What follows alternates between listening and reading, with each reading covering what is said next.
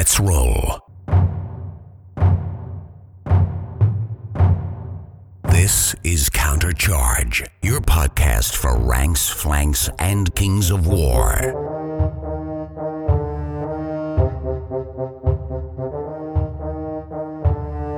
Join your hosts as they delve into the world of Pannithor and bring you worldwide coverage of all things Kings of War. Welcome to Countercharge. I'm Adam Ballard. I'm Jason Burr. I'm a sober Keith Randall. And I'm Rob Panoff.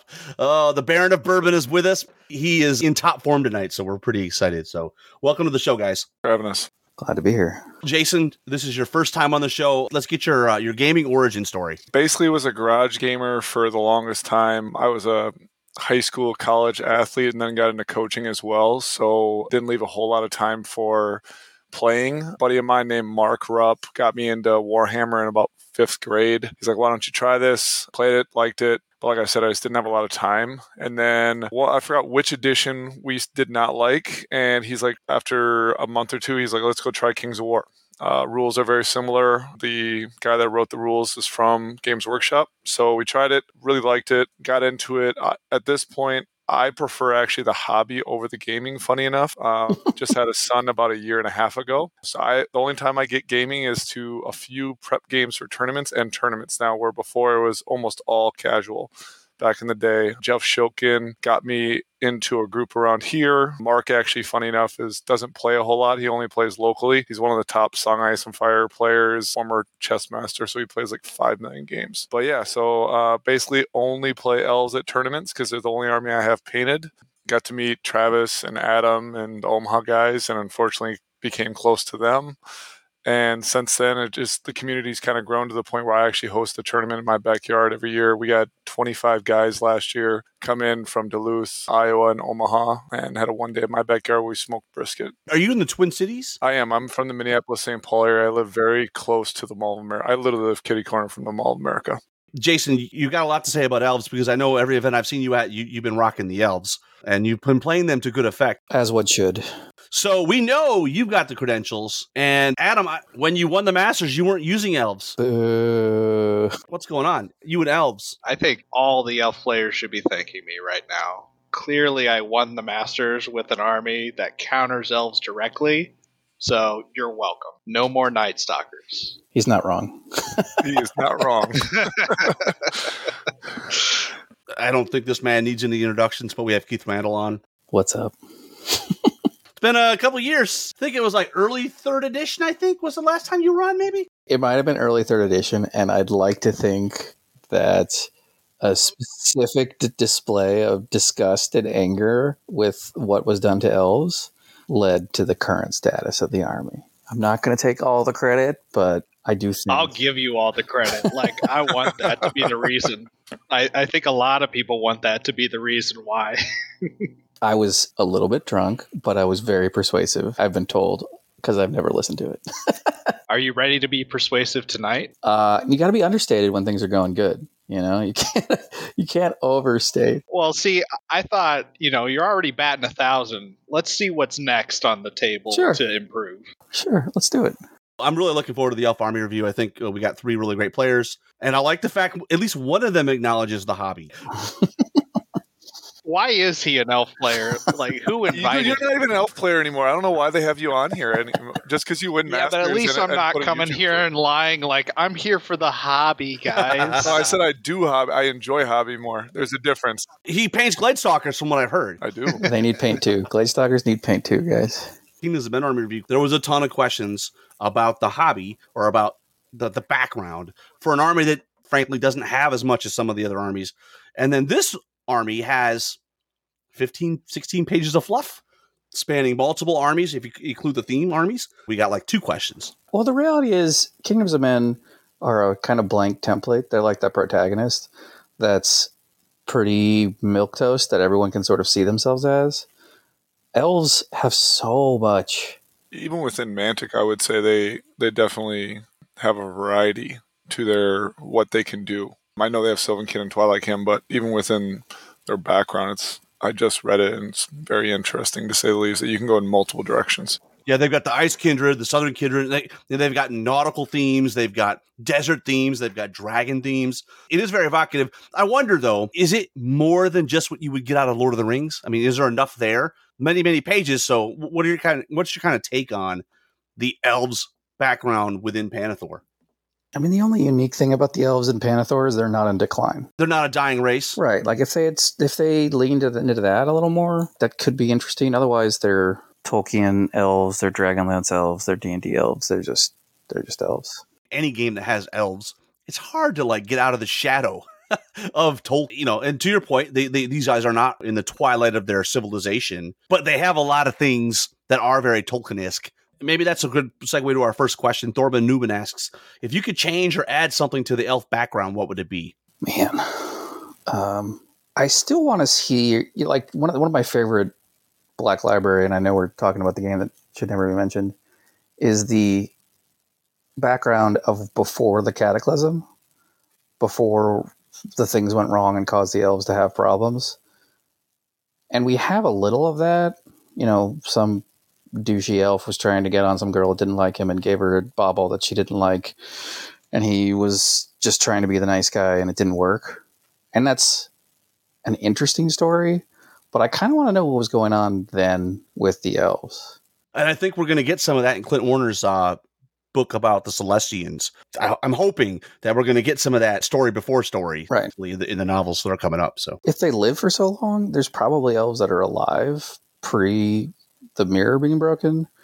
What's going on with them? Like, what is their opinion of the guy that caused it? What is their opinion of the other races? Like, you have centuries of experience that you could get into someone's head and, and hear about. And a lot of the fluff is, is insular in the sense that they're not talking about how they interact with the other races. Yeah. They're just talking about how they're act- interacting with each other, like the different kindreds, where they live. So I think you're right. I think it'd be nice to flesh it out a little bit and give us a little bit more sense of what is their role in Pannithor and how do they interact? And to your point, before the the war with winter, before this, uh, the Fenoulian mirror gets busted, you know, what was going on back then and how have things changed for the elves over time?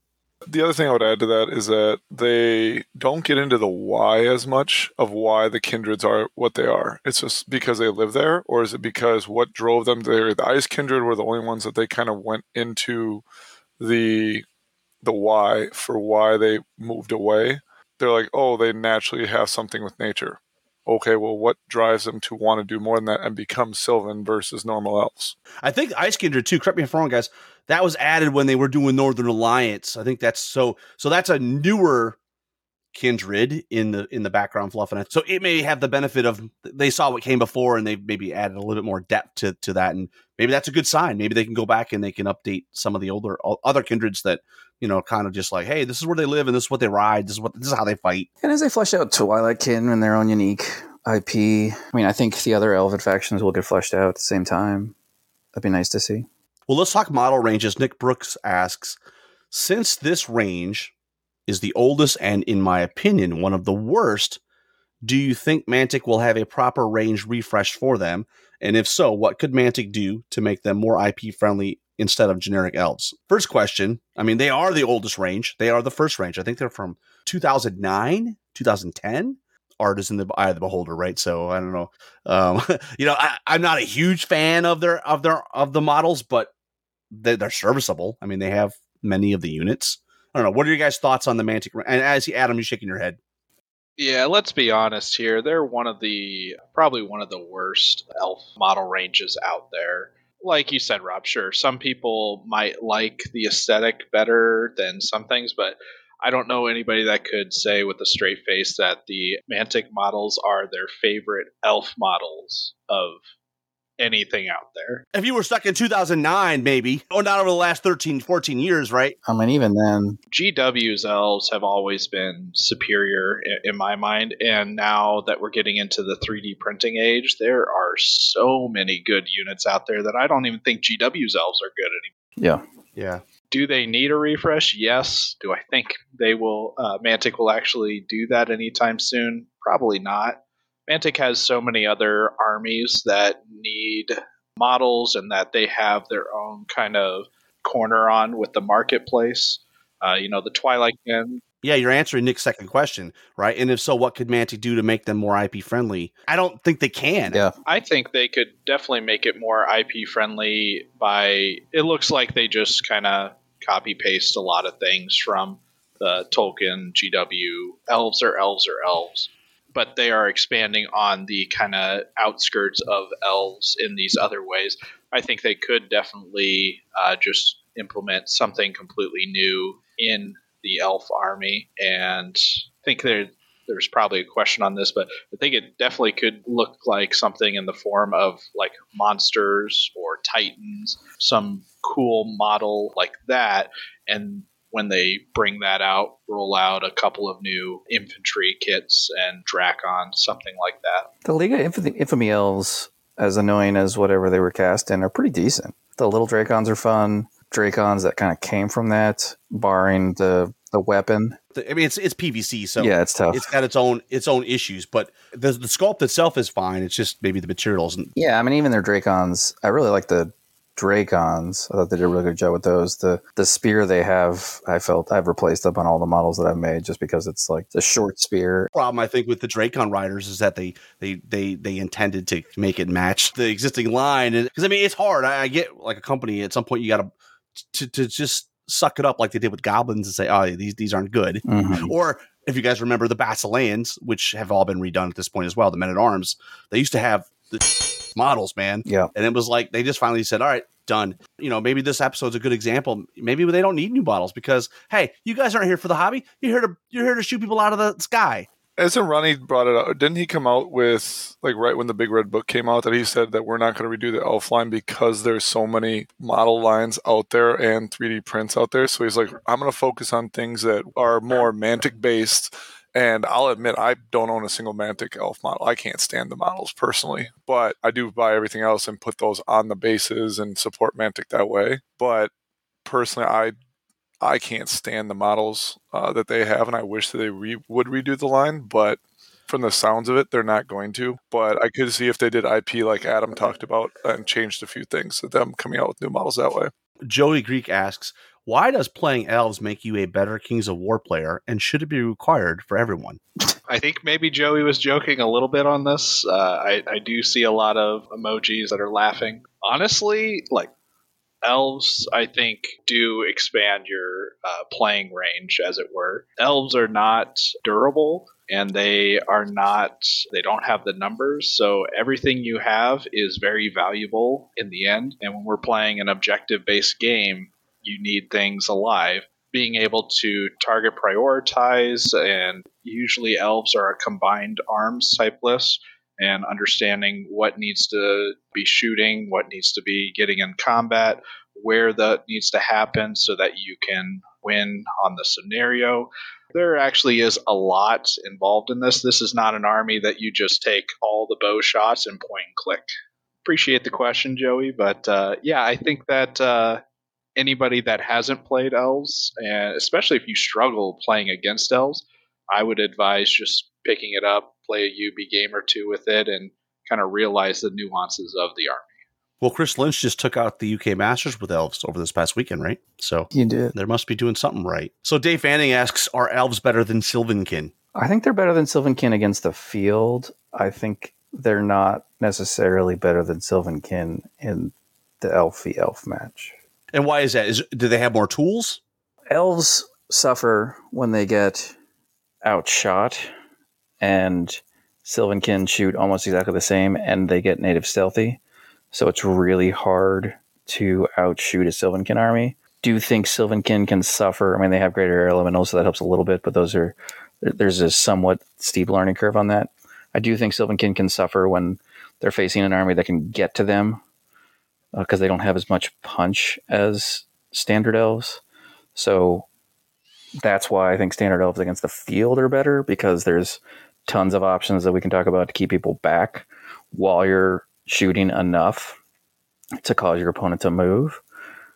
Sylvan Kin don't have as much deterrence, uh, but again, they shoot so much better uh, than elves, at least in the one v one matchup. Oh, they just don't take as much damage from the counter shooting. They each shoot pretty pretty equal to each other. But it sounds like you're th- looking through the scope of I'm only taking Glade Stalkers as well. So uh, if uh, if we're not just comparing Glade Stalker to Glade Stalker, I I actually think Sylvan Kin are or could, can be the better army uh, in in the right hands, just because uh, I think Greater Air Elementals are just a an abusive tool that. Uh, can win you games by themselves. If you would play them, it, they would get nerfed, but until you play them, they're not going to get nerfed. The thing with G A Es, though, is like they're a known tool. I think they're just going to get nerfed without me playing them. But everyone is showing up to handle Greater Air Elementals now. So I do think at stiff competition, Greater Air Elementals are a a problem that you need to design your list to solve. I don't think right now that sta- I mean, maybe it might change after the U K Masters, but I don't think right now standard elves are a problem people are trying to solve against. Australian Clash of Kings, they had sixty-two players, no Greater Air Elementals in the whole field. Yeah, that, that was a weird tournament. I was going to say uh, it's Aussie land. Sylvan Kin don't can't hide Greater Air Elementals for cover nearly as easily as Force of the Nature as well. I mean, I think that's also a big thing that. Mobility with elves and their ability to kind of dictate where you play a little bit also helps them against a lot of armies, including Sylvan Kin, unless Sylvan Kin takes a lot of Glade Stalkers. Somewhat disagree. Sylvan Kin still have access to the best uh, unit to deliver Greater Airs, which is the uh, Regiment of Shamblers. Shamblers are height three. Greater Airs are only height five. Let's answer this question. What is your motivation for, for playing elves? I can, I can start with that one. I like the ability to dictate things when I play. With elves, the mobility and the shooting, whether it's punching a hole in a line to then have them have to alter that, or the ability to be more mobile than a fair number of the armies, as well as having one of the best hammers in the game at twenty inches is a big deterrent for a lot of people, whether it's slowing them down, or they have to push forward, or when you punch a hole, they have to adjust to that. The timing, to me, is the greatest thing in the army of why I haven't changed from elves. The timing of every game is different. As far as when you go in, because you can't just charge in and just hope to pop stuff. They have to pop things because, like Adam said, if you get hit back, it's going to hurt bad real quick. I don't play elves much anymore. I, I did pull them back out uh, for a one day here recently. But uh, when I played elves, the, the thing competitively why I like them is because if you're playing elves the right way in the right matchups, your opponents just don't get a chance to roll dice against you. And the best way to win games is to not let your opponent roll dice. If you shoot them, they die. If you hit them first in combat and they die, they just can't, you know, counter that. They can't hit back. So elves have that going for them. And that's really the, the key thing that I think all of us here do in one way or another with the the armies and lists that we build with elves. Just as a somewhat facetious comment, I play elves so I don't have to learn how corkscrews work. And I don't have to care about the new change to the charges, because if everything flies and you only charge once, you don't have to deal with any of that crap. This is Counter Charge, your podcast for all things Kings of War. Well, let's get into uh, the army it- itself. The special rule is the saber-toothed hunting cat, which gives uh, the unit that takes it duelist. What units can even take this thing? Princes, kings. I think that's it. Just those two. Just two. We should mention elves obviously are an alignment that is good, but Keith Conroy asks, what would be a good replacement army-wide special rule for elves? I think he meant elites, but I think it's a better question in reference to the upgrade because he was being a jerk referring to elite. Yeah, I don't acknowledge jerkness. The saber-toothed honey cat, I mean, it's it, it has it has a use. The old cat was not broken. When you could put the cat that you could throw on a prince, you could throw it once, and for every wound it kept scratching people. It made the still expensive but reasonably priced heroes have an interesting attack.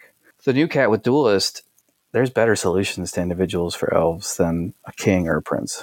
How many individuals are you guys seeing? But they're probably not going to be f- hunting individuals. Put it on the king, it's only ten attacks on threes with a crush one. Right. And if you mount a king and you give him the sword to, of two up, he's already one hundred fifty points. So sure, you could give him duelist for another ten points, but that's one hundred sixty points of, like you said, hitting on two. So you're hitting ten times, but like any serious character that's going to be causing you problems will take that hit and wander away. Let's get into the unit by unit breakdown. We're going to start with the infantry. We'll start with Kindred Tall Spears. So they're infantry, speed six, melee four, defense four, troop, regiment, and horde, twelve, fifteen, thirty attacks, ten, twelve, fourteen, sixteen, twenty-one, twenty-three nerve, and ninety, one forty, two thirty. And they have elite, melee, and phalanx. Do you guys ever use Kindred Tall Spears now that Glade Stalkers unlock? Forget Glade Stalkers. Sea Guard, for an extra ten points, you get to shoot. Nicholas Esposito asks, Tydarian Sea Guard or Kindred Tall Spears, when should you take one or the other and why? You should never take Tall Spears because you can save ten points, twenty points, or thirty points just to take Warriors if you just need someone to sit there. And if you want to spend a little bit more, just take Sea Guard. ten points more for a regiment, thirty points more for a horde, just a lot more value out of the unit. You're losing five attacks is the only thing, but the ranged attacks just make up for it over the course of the game. So if your Tall Spears are standing there, they're not going to be attacking for a couple turns. With ranged attacks, you're involved in six turns of the game if you want to be, and if you survive. When everyone goes into the trap of the hammer of measure four, since it's fours with the leap, but it's still fours, it's still super swingy both ways for hitting and wounding. So I agree with these two. You take Sea Guard over Tall Spears all day. If you were to take Tall Spears, what would you take them as a regiment or a horde? It depends on what I need. If I need just an unlock, uh, regiment's fine. But kind of like what Keith said, there are cheaper other options. And regiments with phalanx, I, I do like. I think they have a place, but I would definitely pay the ten points more in a regiment size to get twelve shooting attacks for the rest of the game. Who wants to take us through Shield Watch? They're infantry, speed six, melee four, defense five, no range. Troop and regiment options only. One unit strength and three unit strength for troop and regiment. ten attacks, twelve attacks for the regiment. Nerve, ten, twelve, and fourteen, sixteen. one hundred points for the troop, one fifty-five for the regiment, crushing strength one, and elite and melee. Philip Cox asks, why not allow Shield Watch to be taking a horse? Is there is is it broken? Don't think it's broken, but it does seem non-elfy. Well, defense five is non-elfy. Well, on top of that, like elves, the way they play and well, in the lore too, is they don't sit there and wait for someone to hit them, and that's Shield Watch's role. So you want to double the size. Like I can't think of the motivation for someone who's going to live nine hundred years to put a shield wall together and just say, come kill me. It makes much more sense for a, a phalanx, whether sure. It was the spears or the Sea Guard. Like that, they also, you know, fill that role of sit here, come hit me. Just a much more elfy way of doing it. Right. I would agree. So. Eight feet between us with a sh- pointy stick on the end. Right.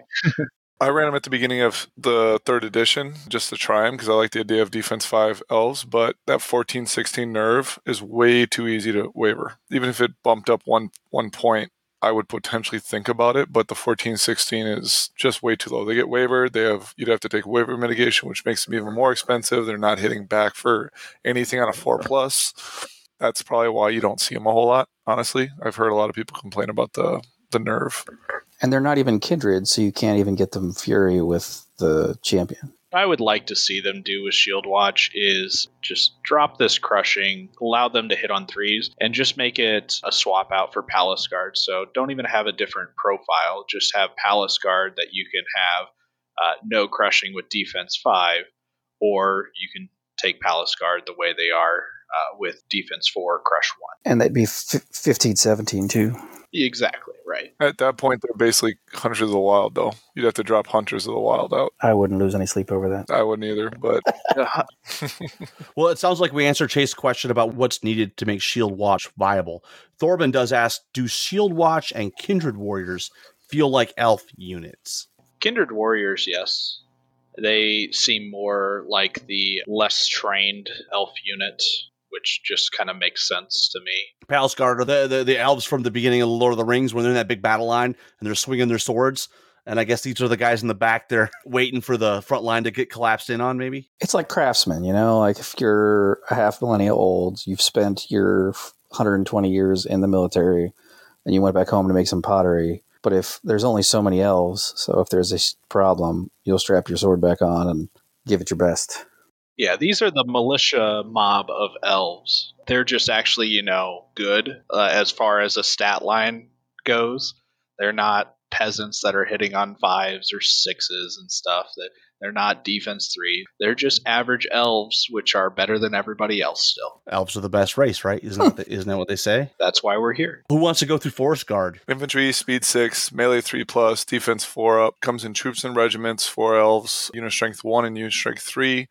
ten attacks and twelve attacks, eleven, thirteen nerve, and fifteen, seventeen nerve. one hundred five for the troop, one hundred sixty-five for the regiment. Elite and melee, Pathfinder, and Thunder one. I love these guys. I take a troop of them in almost every army for chaff. Put them in front of my horde, and they're a defense four, eleven, thirteen. You actually have to put a little bit more into them. With terrain mitigation, you can put them in trees and make it even harder for them to, to take them out. But Thunder one, elite on threes.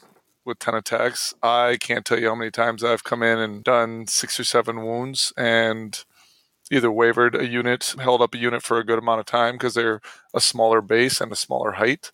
But yeah, I love troops of Forest Guard. Never the regiment. They don't shoot. And we're gonna see a theme with Keith if, if they don't. They don't at least have the option to shoot. Accurate statement. Yes. They're like objectively better than average unit. I mean, I agree with the troop statement, but they don't fit in how I play the army. So sure. Well, you're shooting and backing up, right? Hey, I back up sometimes. It's strategic thinking. They do fill the role that Jason needs with the army, which is when you have a horde footprint, especially a defense four horde, you got to have something to prevent those double and triple charges against it, which this troop does do effectively for one of the cheaper options that elves have available to them. Who wants to take us through Palace Guard? You know what's funny is in beginning of third edition, you guys were all taking these guys. Because it was the only thing to take.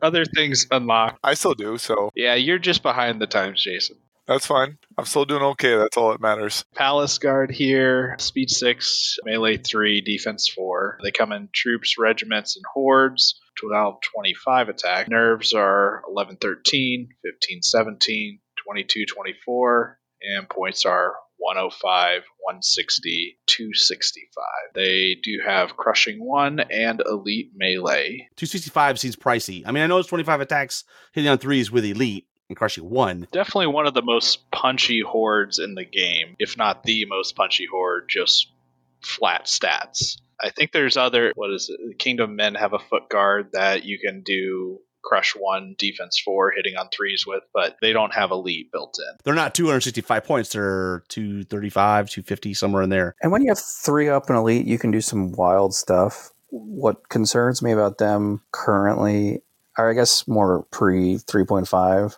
is there was just so much shooting out there, and they are a lot of points that with two rounds of concentrated shooting will be in trouble.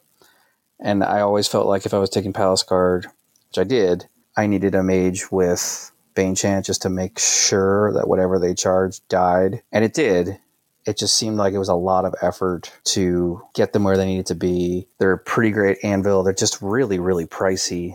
And they don't shoot, right? And they don't shoot. And the other thing, which we'll talk about later, is when you're buying a horde, you're paying for three unlocks, and elves can't use one of them. And for the artillery unlock, you only have arguably mediocre options. I know we might disagree on that nowadays. Yeah, so so the value of ha- taking a horde is less in this army because of the options. Part I like about Palace Guard is that it gives you a unit strength four option to like set your line at, which is what I do like about them. They are a glass hammer. If you allow them to get double charged, they will waver or pop real quickly. That's why you have to have chaff to deliver them to where you are. If you have a hill in the middle of a battlefield, they're going behind it every time because I'll, I'll put the Forest Guard up on the hill or right behind it, charge them in, and then move them that way. But yeah, I...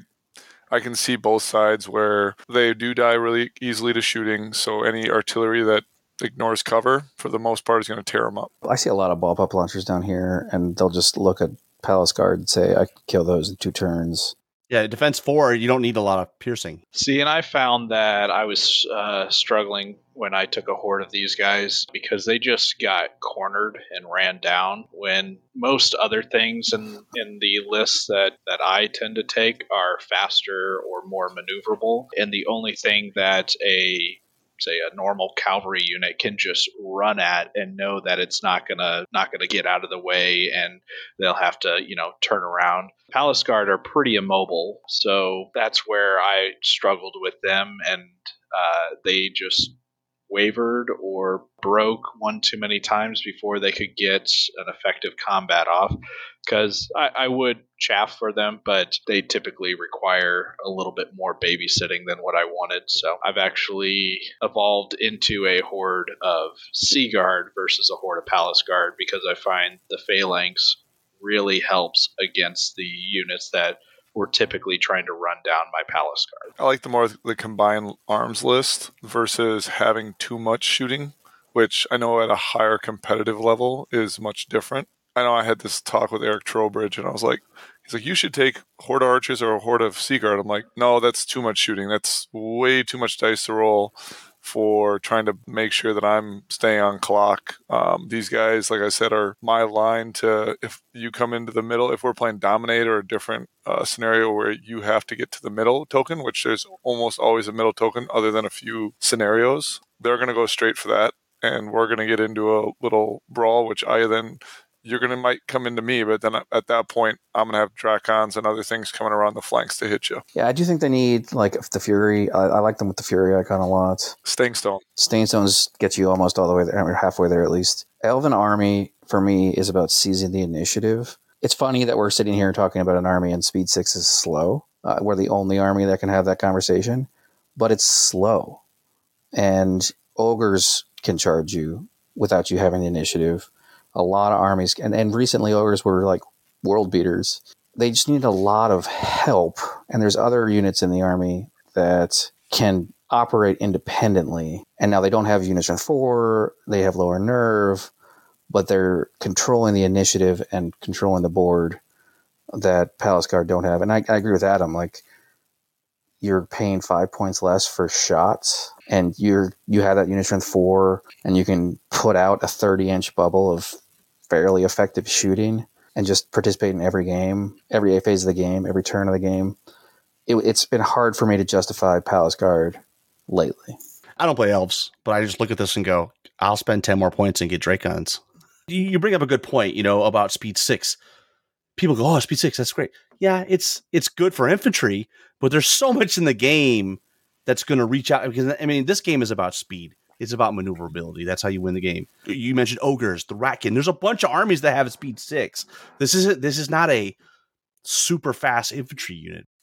In an army, though, that is very elite naturally because of how expensive it is, having the amount of attacks that they do have, having twenty-five attacks against trash lists, things like that, comes in big because they're the only thing up there with that amount of attacks that people typically take and can deal with those those big hordes unless you're getting flanks or double charges. Definitely agree. They're a blender against four defense and down, and especially when you're dealing with trash lists. But defense four and down is also where shooting and Drakons just excel.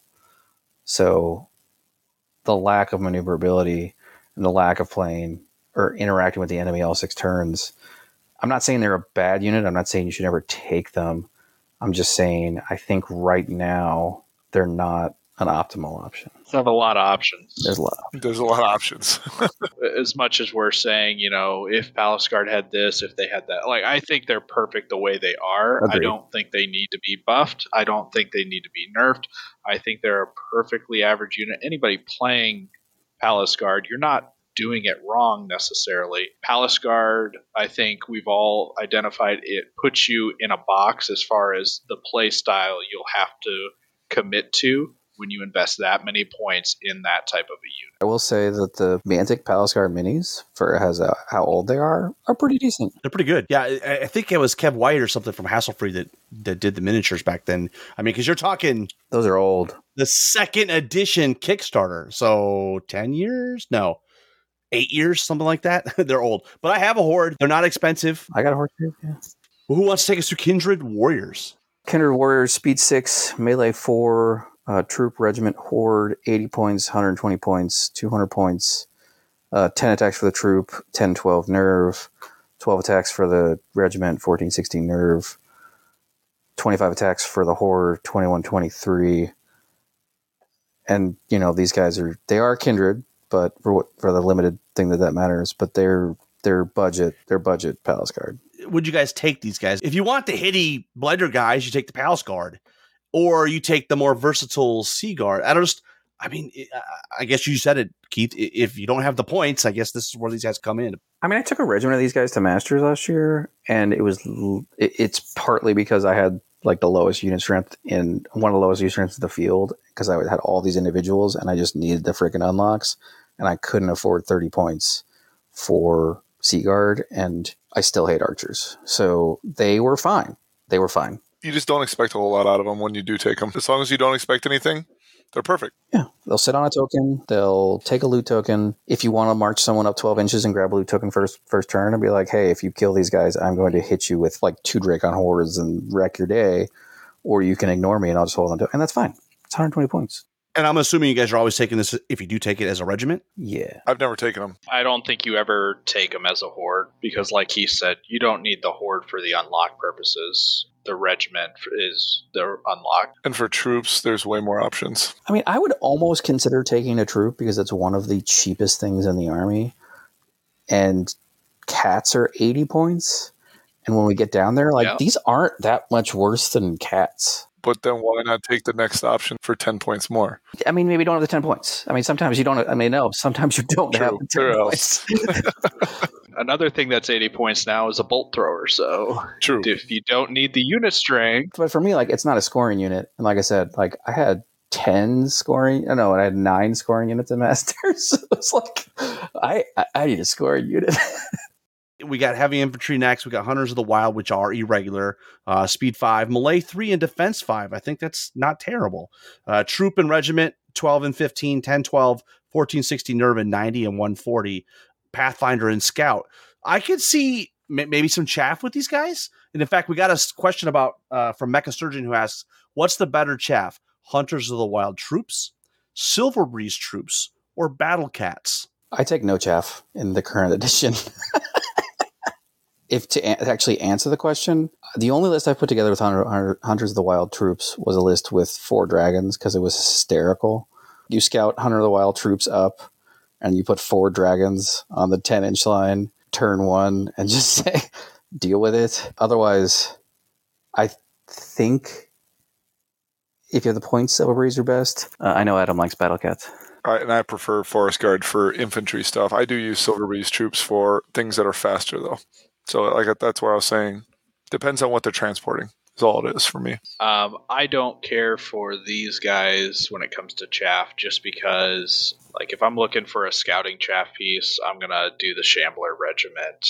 Uh, they're fearless. They have a higher nerve. They're faster. Yeah, you get quite a bit out of the thirty points uh, difference. Otherwise, for that price point, I think Battle Cats or the even the troop of uh, the Warriors uh, probably fit better. They want to fill that like kind of thick chaff roll, the Hunters of the Wild, but their ten twelve defense five just doesn't quite cut it. Yeah, it, it's just going to get wavered, block up your lines. I, I just don't think that it uh, it quite makes the cut for chaff. That means speed five as well, even though they do scout when it comes to charging other armies, does get an angle. We just said speed six is slow, and nowadays speed five is even slower. one hundred percent. They could take this entry out of the army and I wouldn't lose any sleep. If it was regular, then Hunters of the Wild regiments are actually a serious talk. one hundred percent. Yes. For unlocks. Mm-hmm. Let's get to what everybody's been waiting for. You guys talk about bowfire, ranged infantry. Who wants to take us through Kindred Archers? I'm happy to do this. And I will answer the question because I have an answer. Kindred Archers, speed six, melee f- five, range four, defense three, troop, one unit strength, eight attacks, ten, twelve, one hundred five points. Regiment, unit strength two, ten attacks, fourteen, sixteen, one hundred forty points. Horde, unit strength three, twenty attacks, twenty-one, twenty-three, two hundred forty-five points. Bows, twenty-four inch, elite ranged. If you have played this game for a while and compare this to what archers used to be, this unit is still garbage. It's too expensive. Defense three melts. It doesn't have any way to mitigate that with Pathfinder or something like that. It doesn't have steady aim. it's a waste of your time. And if it were what it used to be pointed at with these stat lines, or even like one twenty-five for a regiment, one thirty for a regiment, we can have a conversation. But the way that these are pointed is still a joke. So I want to jump in here. Uh, so, Keith, I did start off by saying you were batting a thousand, but I did forget about this. You did just swing and miss on this one. Archers did not need to be range four up. Please, God, just put them back to the way they were. I took two regiments of them. They are better the way they were than they are now. I one hundred percent agree with that.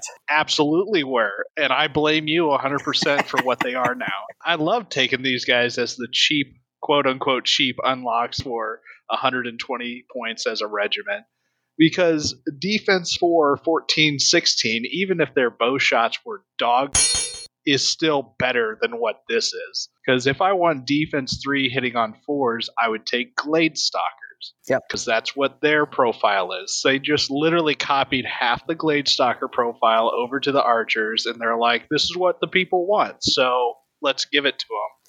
And then they made Glade Stalkers better at the same time, and it's like, completely irrelevant to Archers. Well, and think of a one hundred twenty point Warriors unit. Like, you would take that Archer unit every day. You would take that Archer unit. You'd lose a unit strength. You lose two attacks. But you sit there and just annoy people until they have to manage you. And they can't manage you with a character. They can't manage you with chaff. They have to send too much.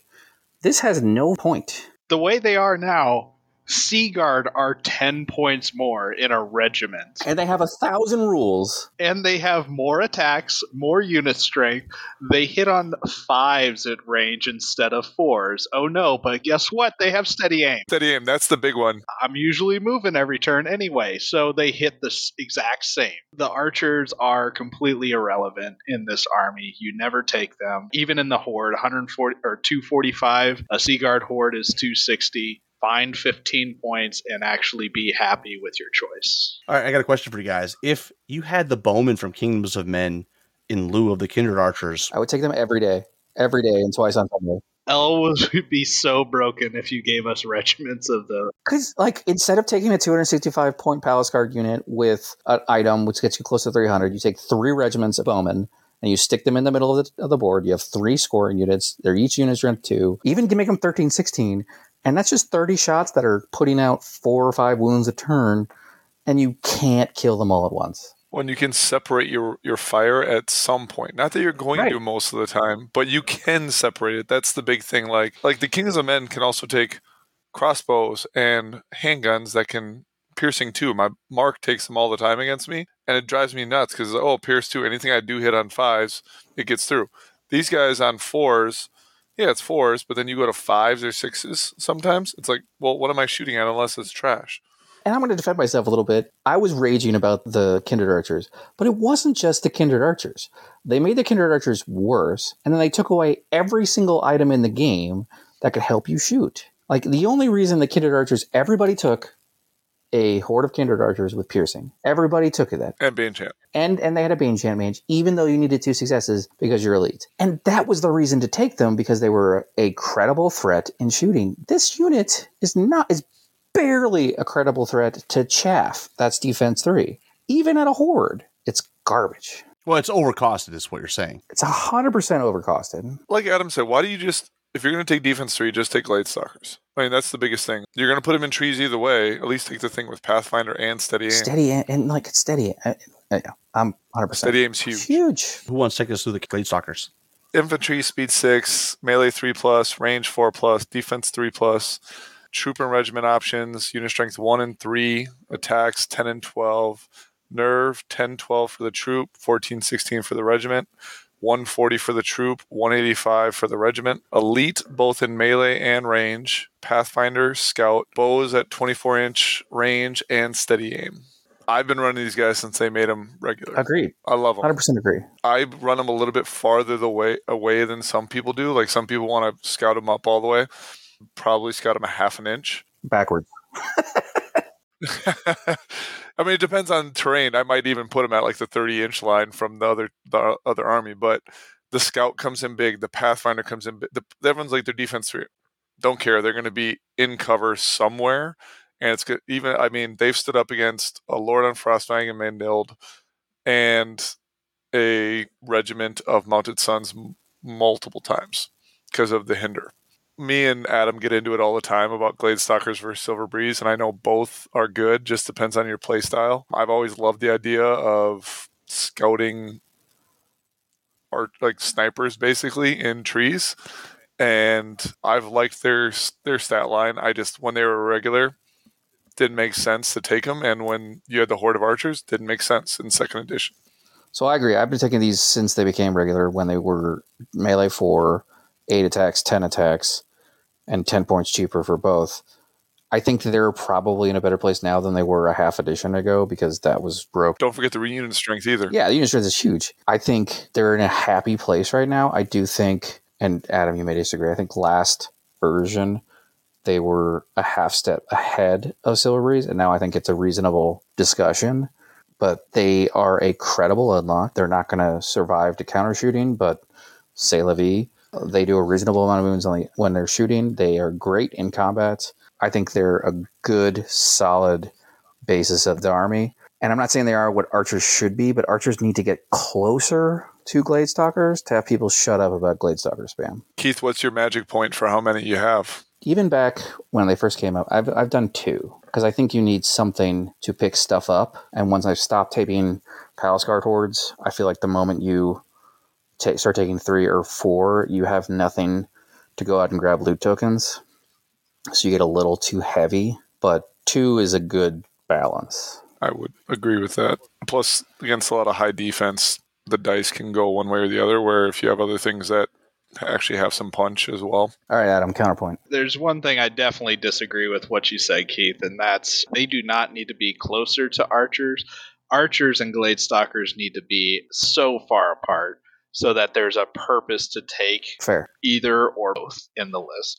Right now, Glade Stalkers are superior in every way, minus the price, but what you lose when you drop the price to archers is just nowhere near worth it. I will say that I stopped playing elves when the Glade Stalker change went into effect. I was like, I'm out of here for this. I don't want to play with that. You can vouch that they're good, though. Yeah, and that's why I stepped away from them. I'm like, elves are already good. Why did you give them the most broken shooting unit in the game? Wait, wait, wait. Is Adam trying to say he stepped away from the army because it got good? Yeah, it got too good. I was playing Night Stalkers way okay. before they were good. Okay. Okay. All right. I did add in the good units once they, you know, changed it. But that's a different different.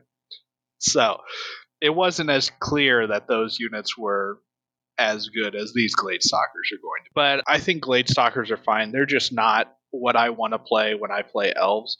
Um, as far as the I, I liked the idea of archers. I like the idea of just a rank and file shooting, you know, elf unit that's not not meant to be like mobile. It's just there to stand in the line, provide the cover fire while all these other uh, aspects are flying around the battlefield. And I look at Glade Stalkers not as that. So I feel like Glade Stalkers almost need, now hot take here, I think Glade Stalkers actually need a different role, and I'd like to actually see them get nimble so that they can be a much more mobile shooting platform while keeping their low defense. Would you take away steady their, aim? Their Pathfinder? No, I would keep steady aim on them, but I think that they would have to probably not be melee three, maybe melee four at that point. Yeah. And then that way, I would like to see Kindred Archers go back to the, the defense four version. It just makes sense in my mind that they would be defense four versus the defense three Glade Stalkers that are built to be much more lightly armored and more mobile. I could see them, if you did if you did nimble, taking away scout, because scout to me is such a big thing to get them where they need to. Because even, and I know we're talking about elves, but like Twilight Kin didn't have steady aim. The steady aim comes into play late in games for most people, like getting them into positions to like. Like Keith said, get them on objectives, get them on with that new unit strength three. That unit strength three was a big change for them because, yeah, you can move them late and get them into places where you need. And then as well as if things are trying to get behind your lines, that's when the steady aim comes into play versus, and going from fours to fives can be a big jump uh, depending on the dice. That's an interesting thought. With the thought that I had, though, they either need melee four or drop their attacks down to ten for the regiment instead of twelve.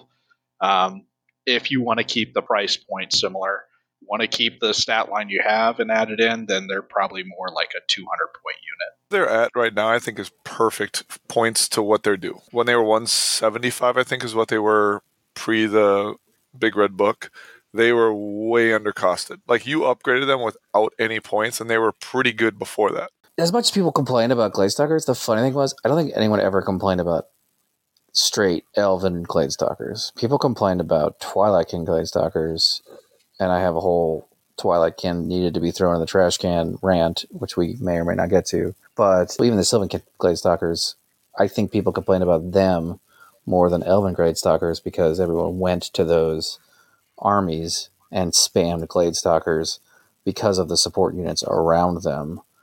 I don't think they served a broken role in straight up elves, but I do agree that they are appropriately pointed now. Well, Sylvan Kin you can spam a little easier because of the stealth. You don't have to have them in cover. Right. Elves, you have to have in cover. Otherwise, they will die to any type of shooting whatsoever. The other thing is, with Sylvan Kin, Glade Stalkers are the only unlock in that list, in my opinion. Outside of Hunters of the Wild are regular for them, so I could definitely see a couple of those. Yeah, but Hordes of Shamblers, I, they're, they're garbage. So... Yeah, so Glade Stalkers were the best unlock option for the army. And then I'm going to do it anyway. The fact that Twilight Kin got all these like epic rules for the Glade Stalkers, and no, no, they lost steady aim, but they could just get stealthy, and it wasn't attacks. You were getting stealthy and paying for a character that if you didn't take that character, what are you doing? It was stupid, and that's why people hated Glade Stalkers, is because Twilight Kin were designed to break Glade Stalkers. Thinking back to Kindred Archers, you know, really, Keith, this is your fault because you came on the show and you said, hey, these are elves. You're supposed to be the best shooters in the game. And they took it a different direction. They gave you the better shooting, but then they charged you for it. And really, I think what you guys wanted was, hey, we actually just want volume of the shots that's cheaper. Jason agreed with me. Before they gave them twelve attacks, they were good. They were fine. The regiment at ten was good. The Kindred Archers need to have a melee infantry profile where they start ten attacks in the, the troop, or Glade Stalker profile, whatever. ten attacks at the troop, twelve at the regiment, and then twenty-five at the horde. Just copy-paste the rest of their profile before the change. So they can still hit on fives at range with elite, but just the fact that they have a few more attacks makes them the better archers. When you, Keith, did the direct comparison to the Goblin Spitters, the uh, Kingdom of Men Bowmen, it's like, ooh, I have elite, so I hit maybe one more time a turn. Otherwise, I shoot the exact same as everything else in this laundry list. The steady aim is what makes these guys so much better than a normal elf. And like same thing that we're going to get into with uh, Adam's favorite unit now, Seaguard. Like steady aim, even at fives with elite, is really good. Like if they would have just given the archers steady aim at fives, even if they gave them like a five point bump or ten point bump, whatever, it's like, okay, steady aim is great. We'll hit on fives. That's fine because it's militia archers of the elves. These should be the, the Kindred Warriors of ranged elf elf shooting. They should still be better than the average of every other race, but they're still cheap. We beat Mode's question about Kindred Archers to death. So let's uh, we'll keep moving on. Let's get to the Sea Guard. Who wants to take us through Sea Guard? Sea Guard uh, have just a regiment and a horde option there. Speed six, melee four, ranged five, defense four.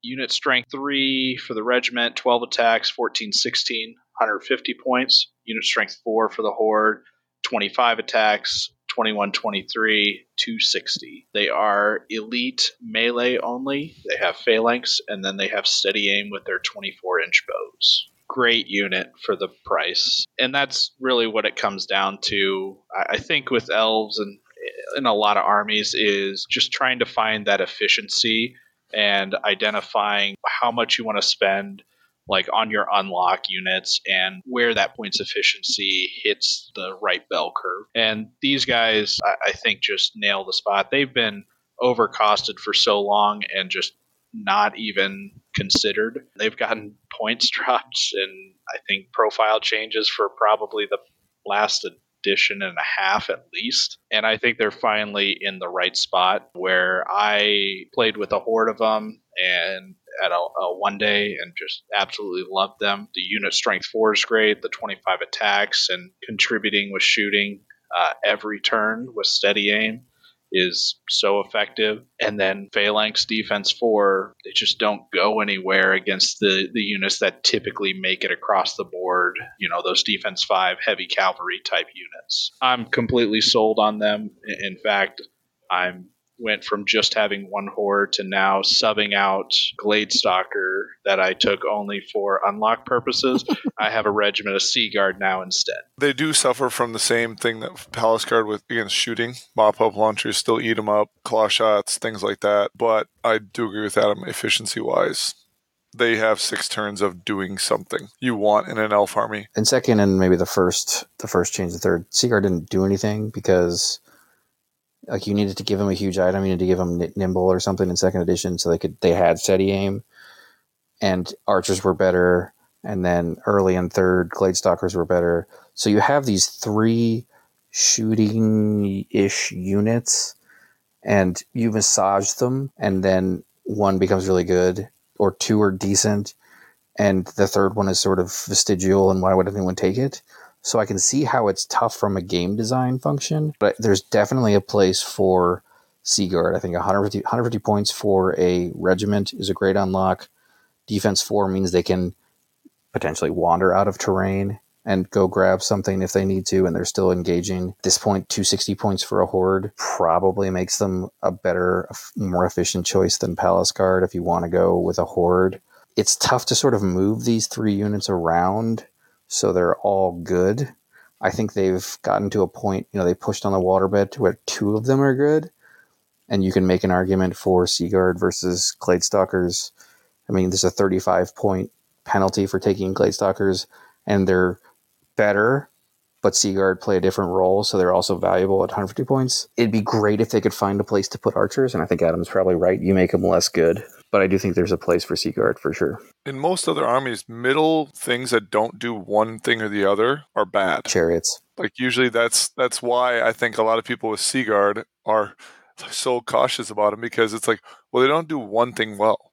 But that's why they're good, because price point wise, they're actually closer to Palace Guard, like you said, Adam. After you said that, I was like, oh, snap. I probably should look at these guys a little bit more. But it's also one of those things that they're not that bad. It's fives with twenty-five shots.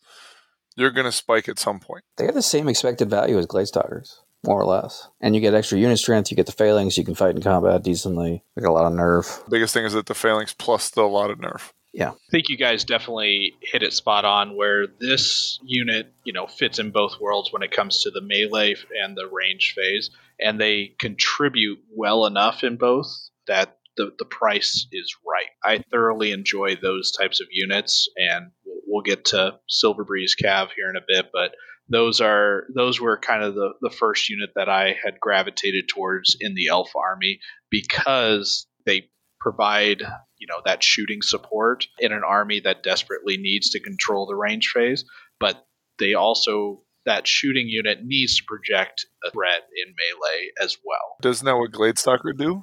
Yeah, but they're they're super glass hammers. They don't they can they get that one charge and then they get their face kicked in. Exactly. True. And Glade Stalkers, if they don't kill something that's faster than them with their shooting, they're just getting charged, especially if it, if that unit has Pathfinder. Yeah, terrain mitigation is big. The trees aren't going to save you. The Sea Guard's built-in Phalanx, most units that are faster than you are going to be affected by that Phalanx.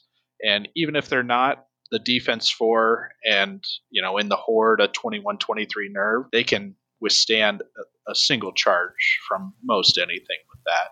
Double charges that aren't affected by Phalanx, definitely more dicey, but then I would question, why are you letting this get double charged by things that shouldn't be charging it? Hopefully, because you have like two Drakons and a, you know, dragon lined up to charge back. But otherwise, don't let the Sea Guard die. Just, you know, set that charge up with earlier, something else. Yeah. Right. Battle Cats are there for That's a reason. True. So, yeah. Let's jump into large infantry. And let's start with this question, because I think this is, this is an interesting question. Dave Fanning asks, does the army need forest shamblers and tree herders?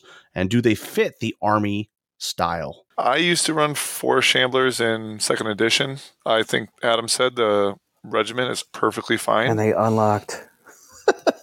The regiment was great. Um, once they went where well, they didn't unlock, it's like, well, uh, we're going to go with something else. And there's plenty of other options now with Forest Guard, with the Silver Breeze troop being as cheap as it is. Once they brought out Sylvan Kin, if you want to run trees, go run, go play Sylvan Kin. They do it better. They just do it better, yeah, with the Phalanx. They actually unlock in Sylvan Kin, whereas ours do not unlock. Well, regiments don't unlock anymore. And they, I mean, one hundred twenty point unlock in second was great. But I'm saying if you take a horde of forest shamblers in elves, they are irregular. They do not unlock. Correct. I mean, either way, I mean, yeah, like he said, they're great chaff, but unless you're taking them for chaff, you're not going to really take surge for the most part.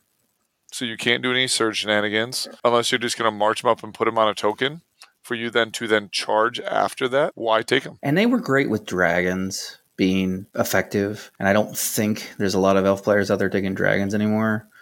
So that makes Shamblers less relevant on top of all the reasons Jason just outlined. Thorben has a follow-up question to this that says, hey, should Sylvan Kin exist or should the two elf lists be merged considering that Mantic elves have always been high elves plus wood elves? I definitely think that they need to have them separated.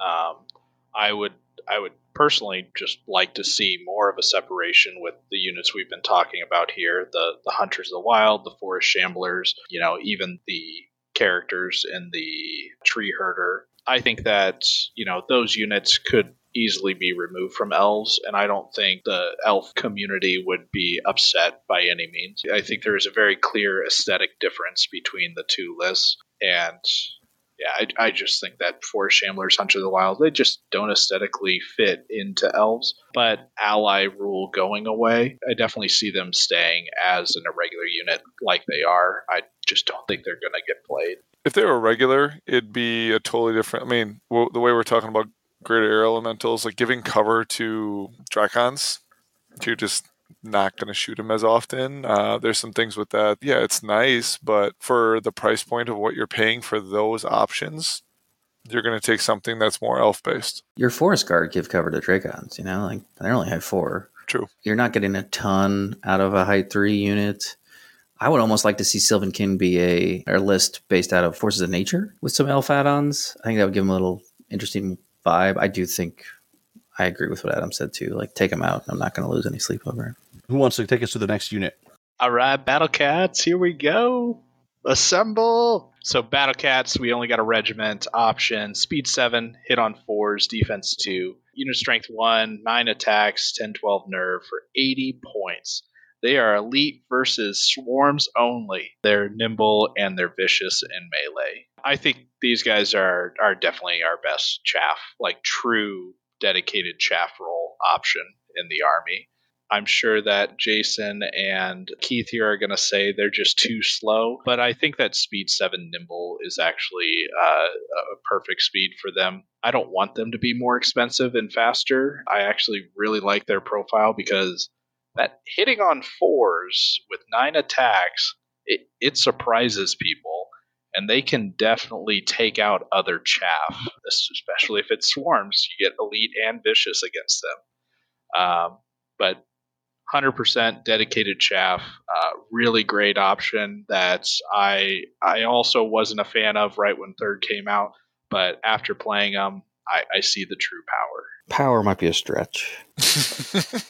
My issue with this unit is that the foxes exist in Northern Alliance, because this unit compared to foxes is garbage. Speed eight, nimble, pathfinder, stealthy, vicious, melee. nine, eleven, ten attacks. Their damage output is similar, unless you're fighting a swarm. They're stealthy. Their pathfinder, if this unit had pathfinder, we could talk. Their speed eight, this unit is just not useful. And I said this a couple years ago. If they were speed eight, speed nine, they can be chaff for fast units. If they were speed six, great, they can be chaff for your infantry. At speed seven, you're paying points for something you don't need. It's not true at all. Don't listen to him, everybody. I will argue this, Keith, is that the way Adam plays his army, the speed seven is actually kind of nice. Now, the non-Pathfinder, I will agree with you that the Pathfinder would be much better. But when you're putting him behind a horde of Sea Guard or a horde of Palace Guard or whatever other bigger unit to not allow double charges, um, or even in front of Drakons where you can get them to a place where you want them. And at eighty points, you can give them a token and not care compared to like, I love my Forest Guard because I want them to punch. Elves, you have to kill whatever you go into, so I want to guarantee a kin. So when I go in to, whether it's the chaff I want to kill it, or the unit I want to kill it, or I mean, get enough wounds so that it's easier for me to kill it the next turn. But I will say this, that Adam's got a good point here. At eighty points, at speed seven, you can get it places, and it's not flying. So if it does waver for some reason, it can still nimble out the way. And but he's going to keep it behind it until something, until he's ready to move it out at speed seven. They can't chaff for Drakons because there's a thirty millimeter difference. Even cavalry, there's a five millimeter difference. Fine if you want to take like combat infantry. And I'm not going to say if I have eighty points left over, I wouldn't take this over something else that's eighty points on the list.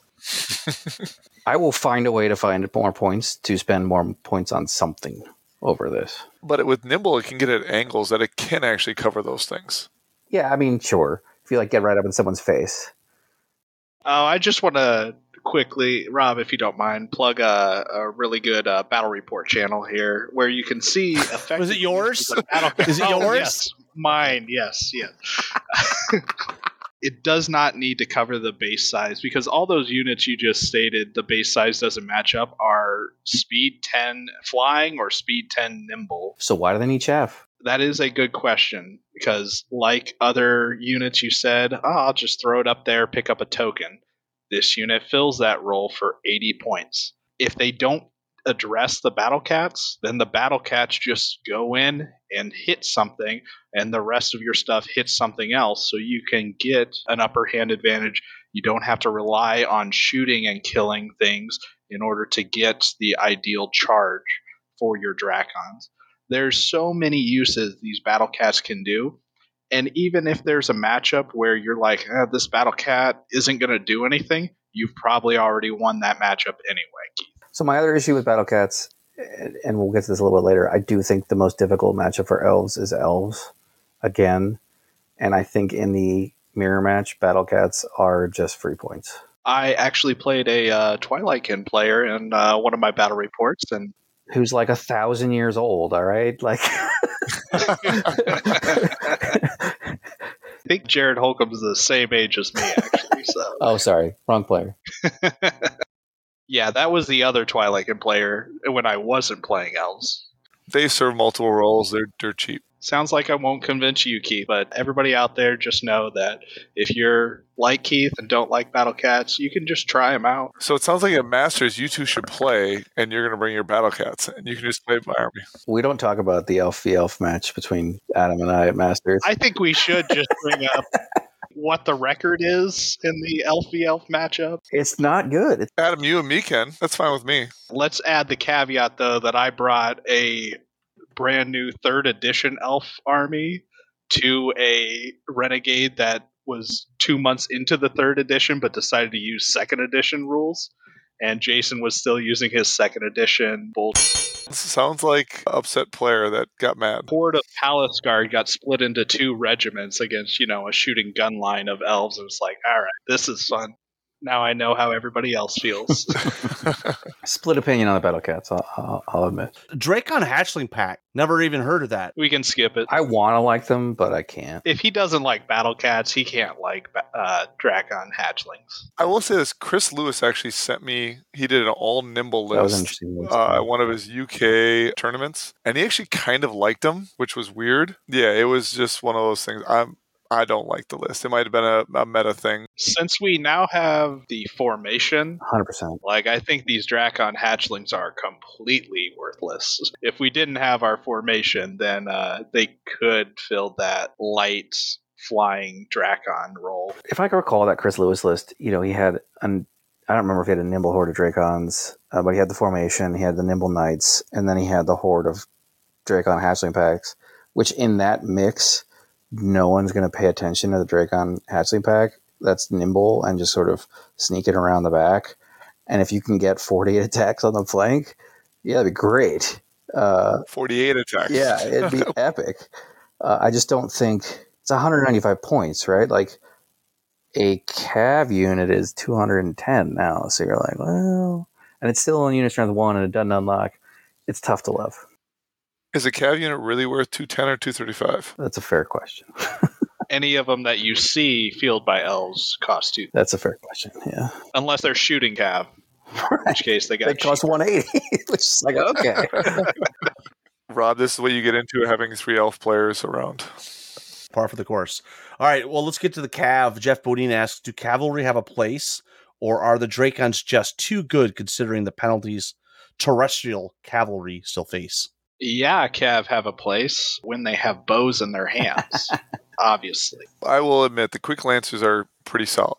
I, I don't mind them. I could see somebody running them in a two thousand point list or less, just trying to cut down on points. Other than the quick lancers, no. I've come around to these units with the points drop, partially, but also I don't sacrifice Drakons to take the Quicksilver Lancers. I, I've kind of replaced a horde of Palace Guard with the Lancers, and that amount of speed gives them a very interesting role, but I wouldn't replace a Drakon Rider horde with a Quicksilver Lancers regiment. I think a lot of people directly compare the regiment of cav with the Drakon hordes, um, and I don't think that's a fair comparison at all. The the Drakons are just going to be superior. I, I don't care if they cost more points. They are worth every penny. So much for forty points. Were they used to be the same point, or was that the Chariots and the, the Heavy Cav? Chariots and Cav used to be a similar, like, five-point price difference back when Chariots were very good. In second, a horde of Chariots was the same points as a, as a regiment of Cav, and they had the same number of attacks, and they shot at twenty-four inches. And... No, the Chariots had two more nerve, but they were defense four. They were, the Chariots were uh, a sixteen eighteen at the time. I mean, Silverby's Cavalry? I mean, does anybody take those? We can skip. It's fine. I mean, they are irregular. No one would, would take these anymore, right? Why would you ever take them? So... They are irregular, but they come in troops and regiment sizes, speed ten, hit on fours in melee, and in range. They are also defense four. Troop is unit strength one for seven attacks, eleven, thirteen, one hundred fifteen points. Regiment is unit strength two, fourteen attacks, fourteen, sixteen nerve, one hundred eighty for points. Uh, they are nimble, and they have short bows, so eighteen-inch range with elite steady aim. Yeah, these guys these guys are magical as ever. They did not need a points drop. They were fine. I'm sorry, Keith, have you looked and compared them to Scorchwings? Scorchwings are broken. With Scorchwings out there, yes, yes. They need a point drop, but yes, they probably didn't need a points drop. I think one ninety is probably the magic number for them. Let me be very clear. Scorchwings are still better than Silver Breeze. At Silver Breeze's points right now, Scorchwings are one hundred percent better. Yes, but I do think in a straight elf army, there are a lot of answers to Scorchwings, so they're not just ripping up Silver Breeze. Like, Silver Breeze against Scorchwings, I agree. That's a no-brainer. I'm doing the, the bad, you know, in a vacuum, this unit versus this unit, even though there's everything else involved in the armies uh, to, to take into account. You know, kind of like how you did Battle Cats to the Snow Foxes. Yes, but... we have everything else. So I get it. But I've I've always been a fan of Silver Breeze. Uh, they were my, my first true love with the uh, elf army back when you could only take troops of them. Um, so I took as many as I could. That was five at the time. Now I've, you know, reined it in a little bit and only take two regiments and a troop. So I do like the one hundred eighty points when you think about, when you compare them to Glade Stalkers, because in an elf army, you you do need efficient shooting platforms, and I think they're reasonably they can reasonably compare where they're priced now. I do think one ninety-five, one ninety makes probably more sense for Silver Breeze. The the regiment is really good at one hundred D points. Troop is really good at one hundred fifteen. That is chaff range there. They used to be one thirty-five for that troop, for the exact same stats. Like, one fifteen is an absolute steal. Well, and with elves, we haven't talked about this, but very few units can you take both options, or all three, or every option in the picking. And then on top of that, the only difference I feel like is the twenty-four inch shooting versus the eighteen inch shooting. eighteen inch people can come out and touch you a little bit more. At a regiment, you don't care as much with a bunch of it, a bunch of the things that can touch you. That eighteen inch shooting does, where like when you were running them before, they were twenty-four, right, Adam?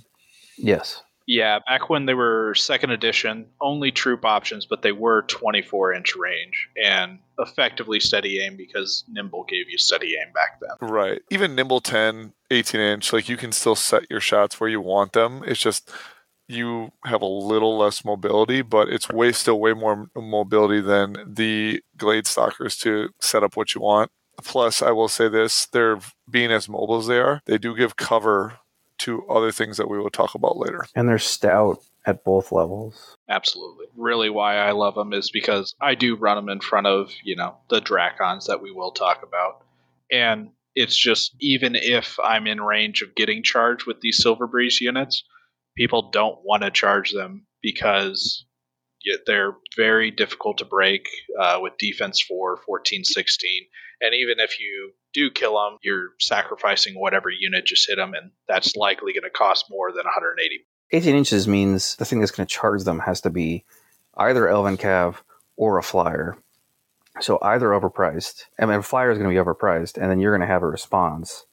And there's a decent chance that like anything beyond like a flying horde isn't even going to kill them on the charge. Like I don't.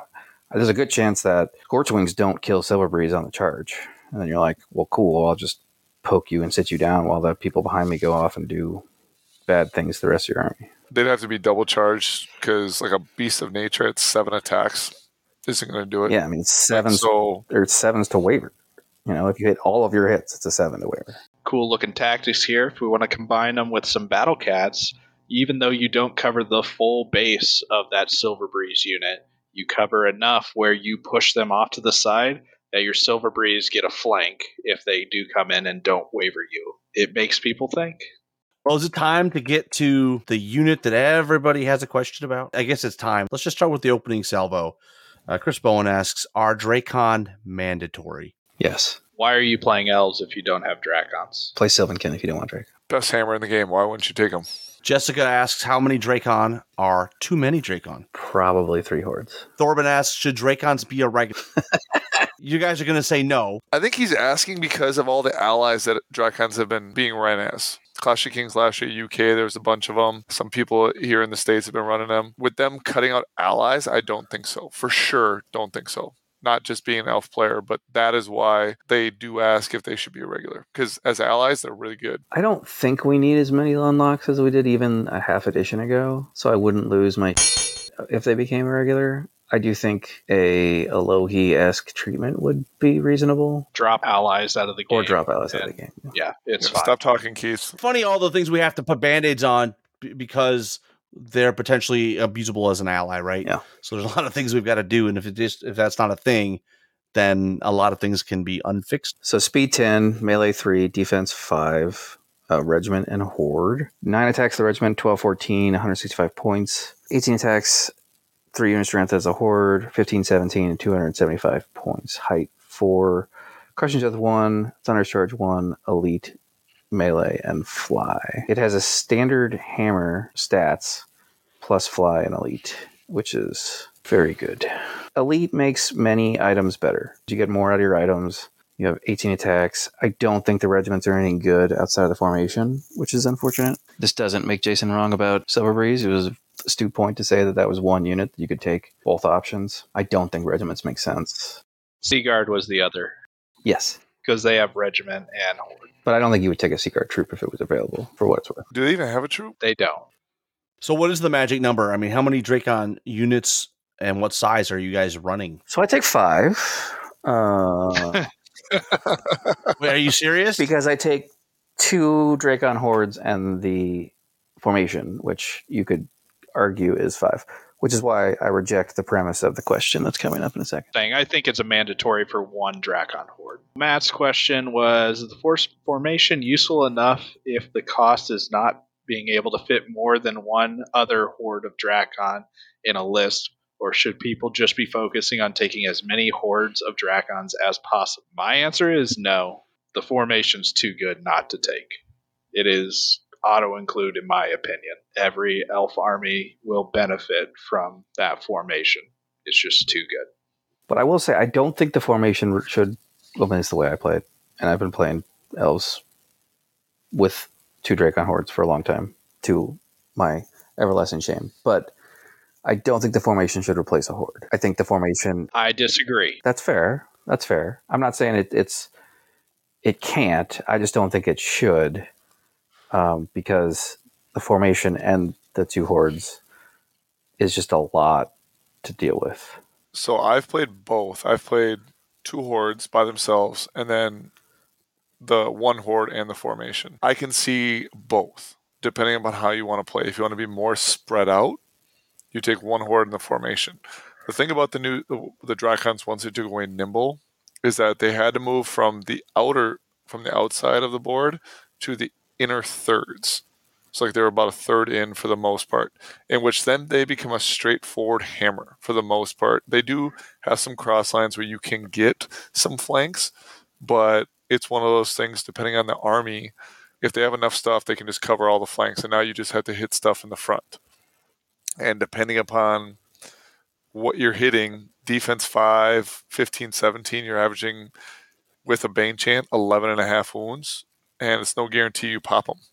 And Drakons at fifteen, seventeen are pretty relatively easy to, to waver depending on what's hitting them. So I can see a little bit of both in how you want to play and what else you're running with them to make them that much better. Part of the reason I shit on Battle Cats so much is if you have two hordes and the formation, the formation become... essentially your chaff of last resort, because you can throw those guys in, do your wounds, and still have two Drakon hordes coming, uh, which, like I said, is a lot to handle. And then you get multi-charges with a regiment and a horde, and you have twenty-seven attacks. You can just project so much threat. You can cause all sorts of problems. Keith, why don't you tell us what the formation is? That, that might help. Sure. So the formation, uh, Kalar's Hunters... You get two regiments and a Drakon Rider Lord whose name is Kalar Dragonkin. It's ten points for the Lord, fifteen points each for the regiments, which takes the regiments up to one hundred eighty and the Lord up to one hundred seventy. They get Nimble, Spell Ward, which is a game changer, and the Drakon Hunter Lord gets Rampage Melee D three. The at twelve fourteen regiments... You could have like a one lightning bolt five person and just waver them with spell ward. You got to avoid some shooting, um, but they're still defense five against shooting. There's not a ton of piercing shooting that's going to bother them or want to shoot at them when there's other other targets. So they're just really efficient. Nimble means they can go do shenanigans, and if you can get into flanks, they essentially become a horde. It's it's fast. You create angles. You create deterrence. It's very elfy. I would add that the Lord on Drakon is really good too. Put a hex on him, you're going to win a hex off most of the time and or, and or shut down something. Yeah, he's a great hex, hex platform. And if you can get him into a rear of something and roll your three, then he's he's out of control. I mean, even like you said, like you take him and put him into a flank and a front with a, the horde, they're going to pop most defense five large infantry hordes, unless it's, I mean, even with like siege breakers. On average, they're doing thirteen, fourteen wounds, if not more than that. So you should pop siege breakers with a front and a flank from that. And if you're charging a unit that doesn't have a couple wounds on it from shooting, you're also doing it wrong. So correct. You can cause some serious problems. It's kind of been said, but definitely just hit on some key points. The, the hordes of Drakons, since they don't have Nimble, I agree. They typically find the inner portions of the battle line. And then these uh, hunters, uh, Drakon regiments from the formation, they are almost always going to be on the flanks, just trying to get around units, threatening that flank, forcing people to adjust their battle lines to look towards them, which allows the rest of your army to push up aggressively or to just shoot aggressively without the opponent being able to just swarm you and overbear your shooting with mounted targets. So if they want to run right at your shooting, you're going to you're going to punish them with this unit. Well, let's jump in and talk about chariots. Tony Mullins does ask, what would it take to make Elven chariots viable?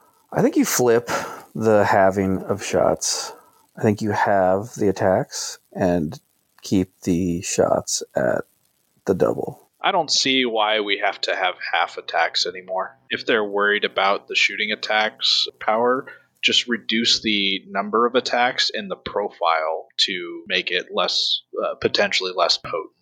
I think all the chariots that are half and half, like half shooting, half melee now are just, none of them are seeing play. So clearly the nerf to chariots was just way too much.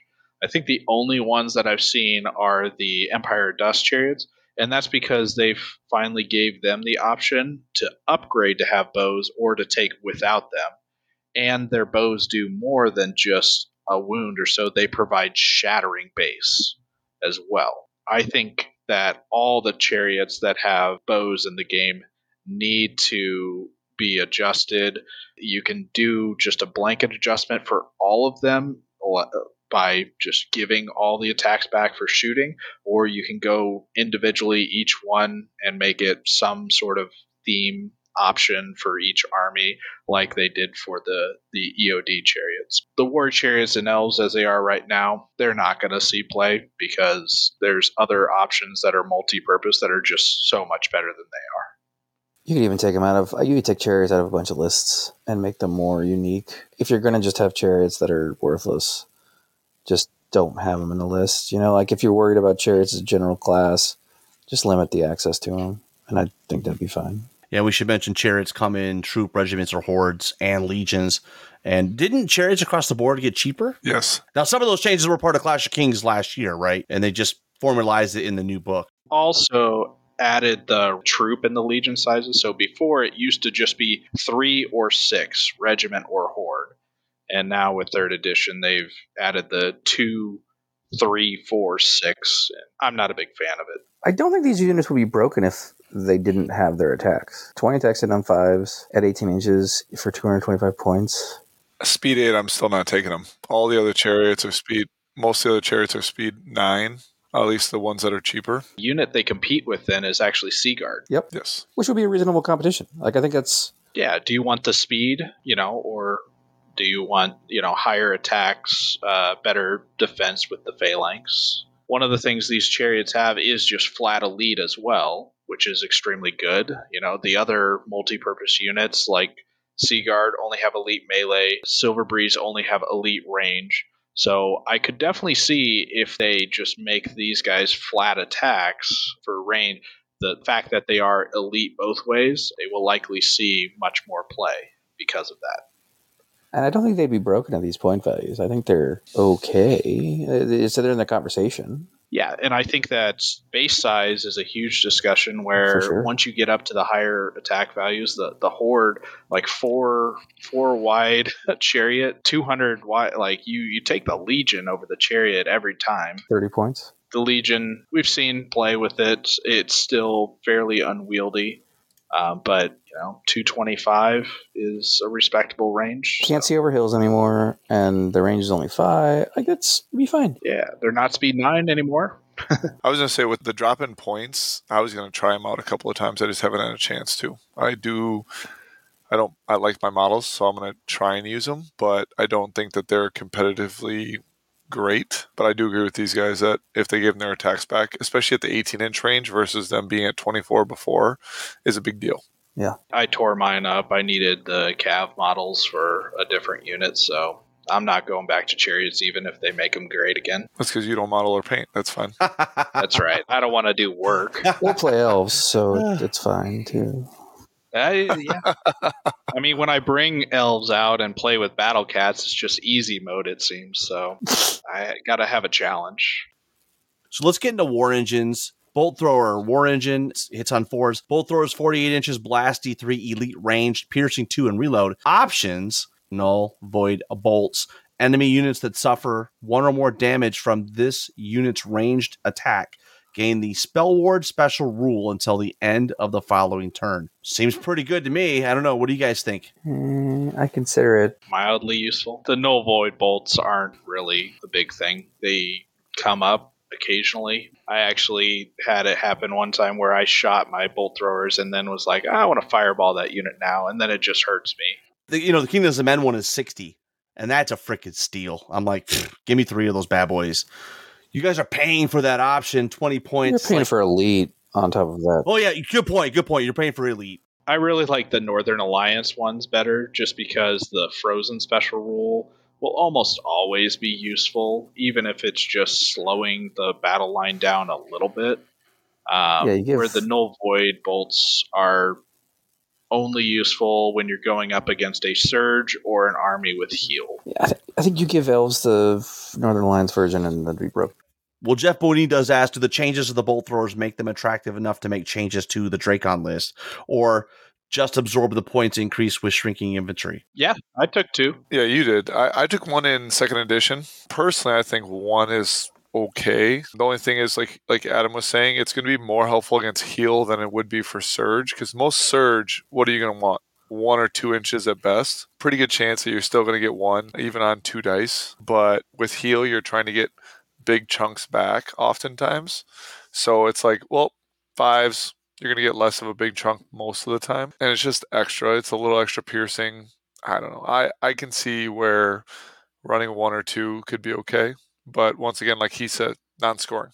And we struggle for scoring units anyways. If I were to wanted something like this, I would find fifteen points to bring a mage with lightning bolts, or I would just take a battle cat unit and move on with my life. Can you repeat that? If I had eighty points left, I would take a battle cat unit over a bolt thrower, is what I'm saying. Oh, we can end the recording there.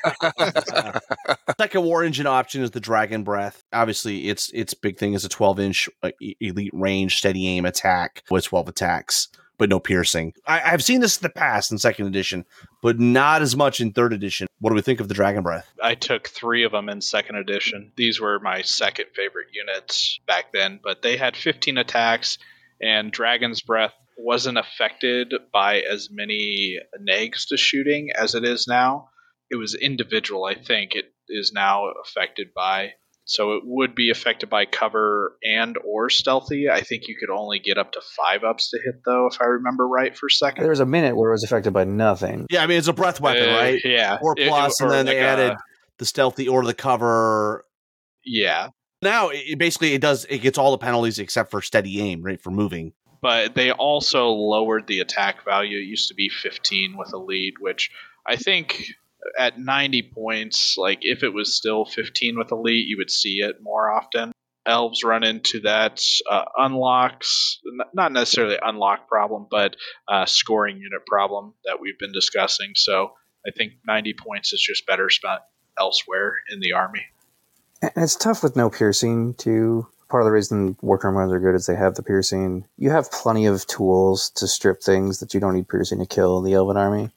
This was a force multiplier when it was forty-five more attacks at two hundred seventy points, and once you got within eighteen inches, you just started melting that much faster. I just don't, I don't see it nowadays. I would add on to that what Adam said, that you can only use this unit for one, maybe two turns. That upgrade, like uh, Keith was saying, to the Archmage, it's you get six turns with the Archmage. For five points. Yeah, for not much more expensive.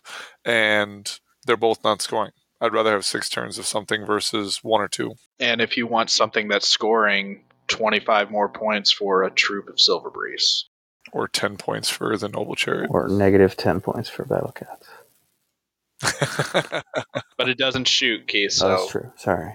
Philip Jordan Cox does ask, why do elves have no monster or titan options? And that's something you broached at the beginning of the show. What are you guys thinking about this?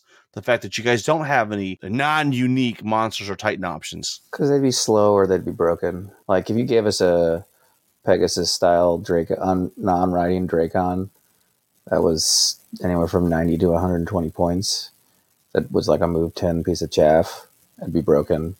And then if you gave us like a monster that was movement six seven with a number of attacks, you kind of already have the Tree Herder, and nobody takes the Tree Herder, so I could see from a game design reason why they don't have them. I'd love for them to be smarter than me and figure it out, but I understand. A Tree Herder also fills the hero slot versus a monster. I'm just saying it's a similar function of, you know, moving six, seven, ten to twelve attacks. It's it, you know, a monster could be less expensive and not inspire or have a Radiance of Life, but like you still wouldn't take it. If we were given like a, a Phoenix option, it could fit an elf army thematically, and I could definitely see that being played in elves and potentially opening up other play styles, since it does have heal built in and you can get Radiance of Life like uh, how we had mentioned. You could go for more of a elite grindy type option if you have that type of a support role coming out of the monster slash titan slot. But yeah, I, I don't think that they want to give us something that's cheap or something that's extremely Uh, powerful, and I don't know if it could compete with Drakons if it was trying to fill the powerful role either. So even something that can heal Drakons, whether it's Radiance of Life or heal, that's the part with Drakons that their one weakness is that we don't have a whole lot of heal, unless you take an Archmage and just soup them up with healing. It's crazy expensive, yeah. Yeah, but it's they're still fifteen, seventeen. Like, it's not hard to do a bunch of wounds, especially with artillery or mass shooting. So it's, you have to really keep them in cover. And then as well as, like, even in cover, it's like fives and fives. You can still do a decent amount with some decent shooting. Yeah. Healing a wavered unit is, like, cool. And Dragon's waver, like, it's their job sometimes. Yep. Like you were saying, Adam, I don't think they'll ever give us that, because you give them Radiance of Life and just plant it next to a Drakon, it's going to be hard to get rid of Drakons at that point. Or five Drakon units. Just throwing it out there. Let's get into the heroes. And Keith, you need to go through the Elven King. Sure. Speed six, melee three, defense five, five attacks, thirteen, fifteen, one hundred points. I don't see why you would ever take him not mounted. So the mounted option is thirty-five points. So he's basically one thirty-five. Crushing Stones one, Elite, Melee, Individual, Inspiring, and Mighty. You can give him a Sabertooth Hunting Cat, so that shows up for ten points, or the Shard Blade for fifteen points one time to increase his melee to two up, which is essentially like five hits, like four point eight something.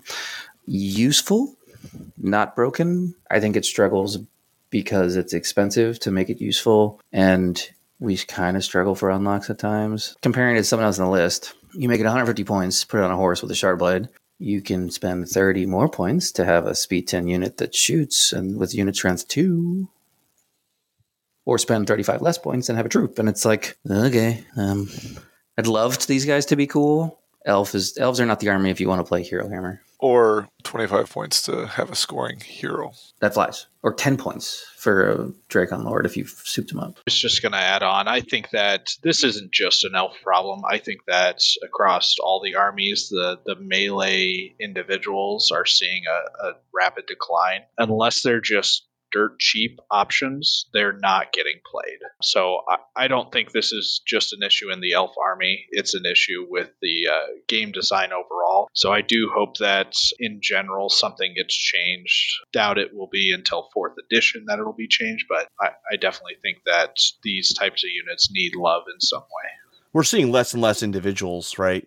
Uh, because of the, the the move towards more unit strength. And you guys are an elite army, so you're already having a hard time getting enough unit strength in your list to begin with, because you don't have as many bodies and as many units. And the mages are just so good, right? So if you're going to sacrifice a unit strength, why not just bring a mage? So Matthew Selig asks, why is the future king, the prince, not inspire people? Because you don't move up. Elven life is like a giant pyramid scheme that no one gets out of the way. So like when you have like three dozen generations and one king, a prince is just a dime a dozen. You know, it's like the spare, except there's three hundred of them. He's not a hero either. I think this falls into the game design. I'd like to see these uh, three attack hero profiles combined with the army standard profiles, to where basically you just eliminate the army standard and give these three attack heroes inspiring. Call it a day. You'll see them more often. They'll fill a much better role in the army, because right now you don't see either uh, the prince or the army standard bearer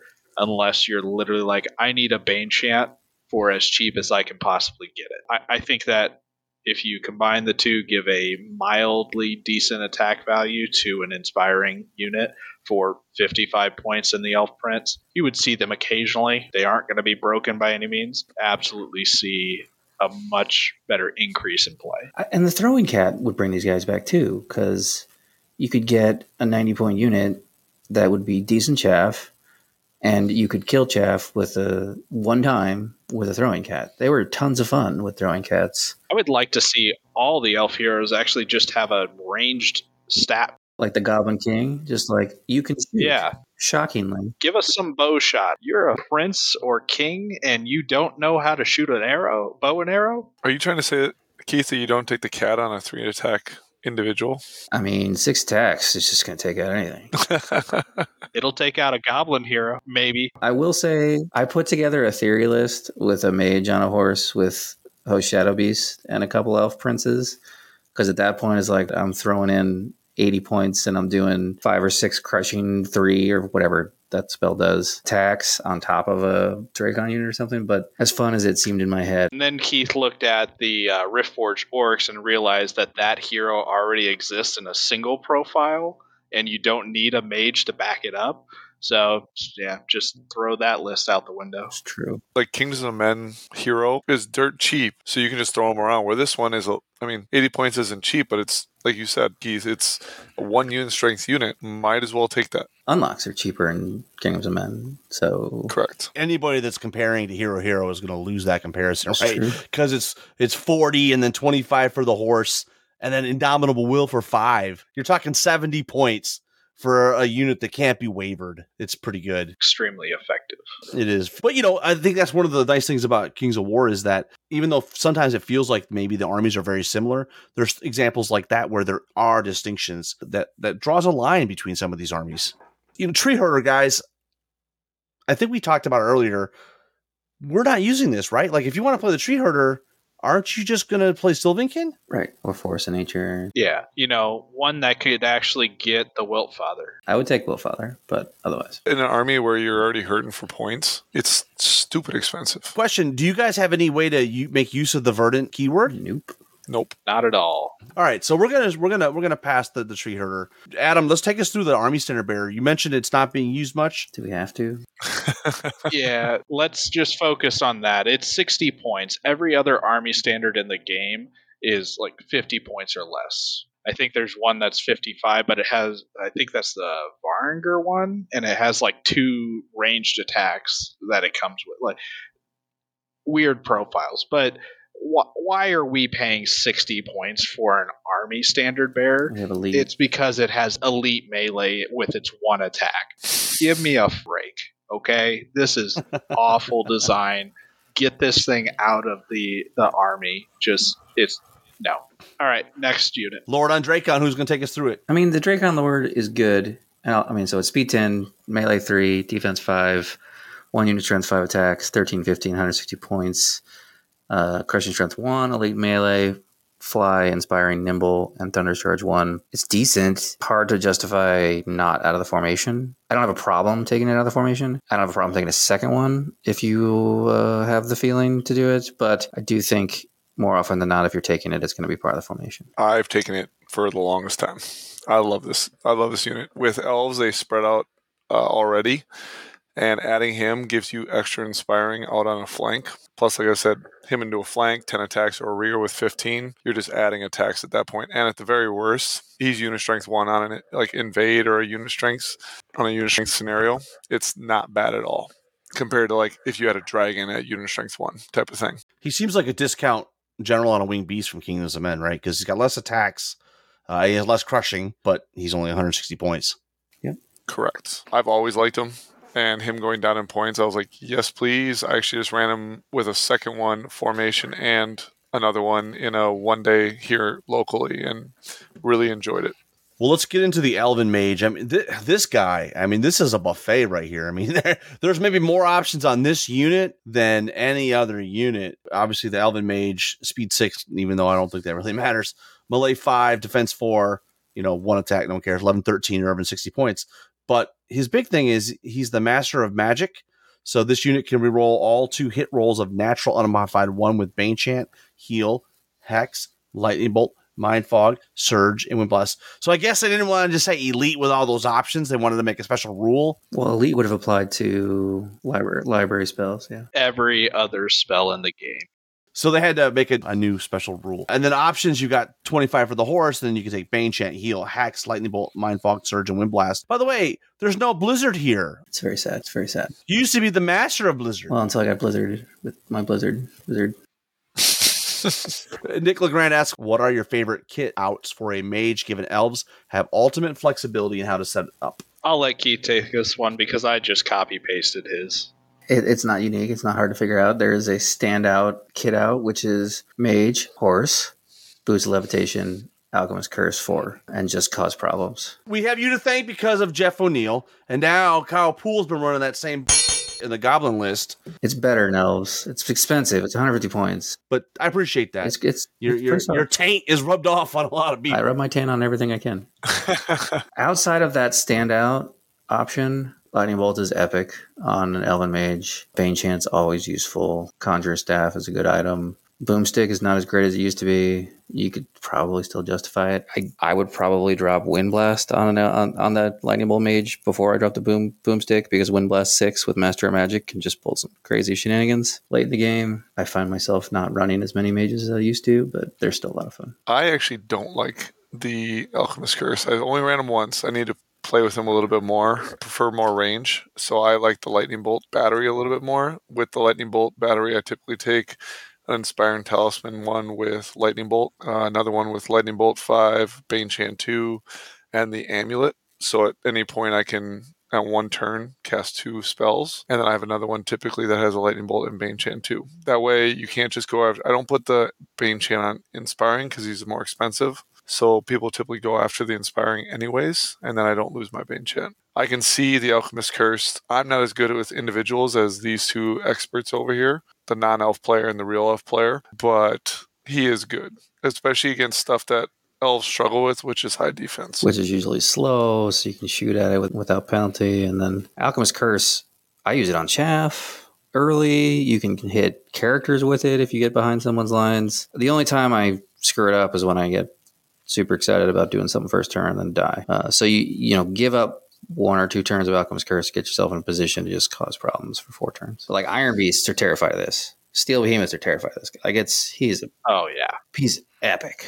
The thing that I like to do when I ran it was put it up in danger of something that doesn't have a high attack profile necessarily. Get that first turn shot and say, do you want to take those, you know, that ten attack unit or that, you know, chaff unit into it? And then it's going to be exposed. I'm just going to run away from you and not shoot next turn, but I'll get in a better position then for turn three. He's almost like a semi-bait type unit because like even a dragon going into an eleven thirteen, it's not a guarantee that you're going to kill that unit. I think you just chase the dragon around for three turns after that. Right. And if the dragon doesn't charge you, then you're just going to get behind it in the next turn because Speed nine nimble individual does bullshit. So, and it's a trap because to beat elves, you have to, to strip their unit strength, which they don't always have a ton of, or they strip their scoring units. But if you're stripping their scoring units, this guy just has free reign. And if you spend time trying to knock this guy out, and it takes you two or three turns, you're not killing scoring units, so you can't win. So if you add it up, this guy, you know, if you don't kill him, he's going to have six turns of Alchemist Curse four. We'll say average of defense four. So that's eight shots a turn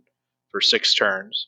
So we're getting thirty-two shots, average of half of those hits. That's forty-eight shots there, boss. Oh, my God, forty-eight? Gosh, math's hard.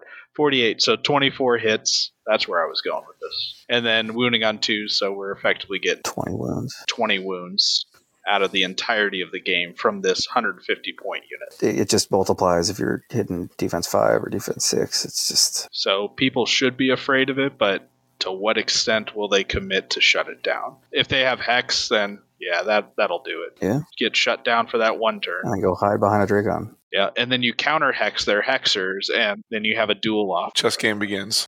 Are any of you guys taking the Dragon Kindred Lord? Sadly, no. Not anymore. Take Tydarian. I mean, if you're going to take one, yeah, but unit strength is just too big nowadays to spend three hundred points on one unit strength. It's so tough to justify. and even I think there's been like discussions of all Titans getting the slasher treatment of going up to two unit strength. I don't even think the Dragon Kindred Lord it really. I don't think that would be enough because it's not so much the number of unit strength he is. It's just that it's a single entity of a unit strength in a three hundred five point unit, and you likely give him a little bit of magic item, or you take Tydarian, so you're looking at three thirty, three thirty-five. So give me unit strength two, I would go back and look at my four dragon list just to be ridiculous, but even then it's it's not game changer.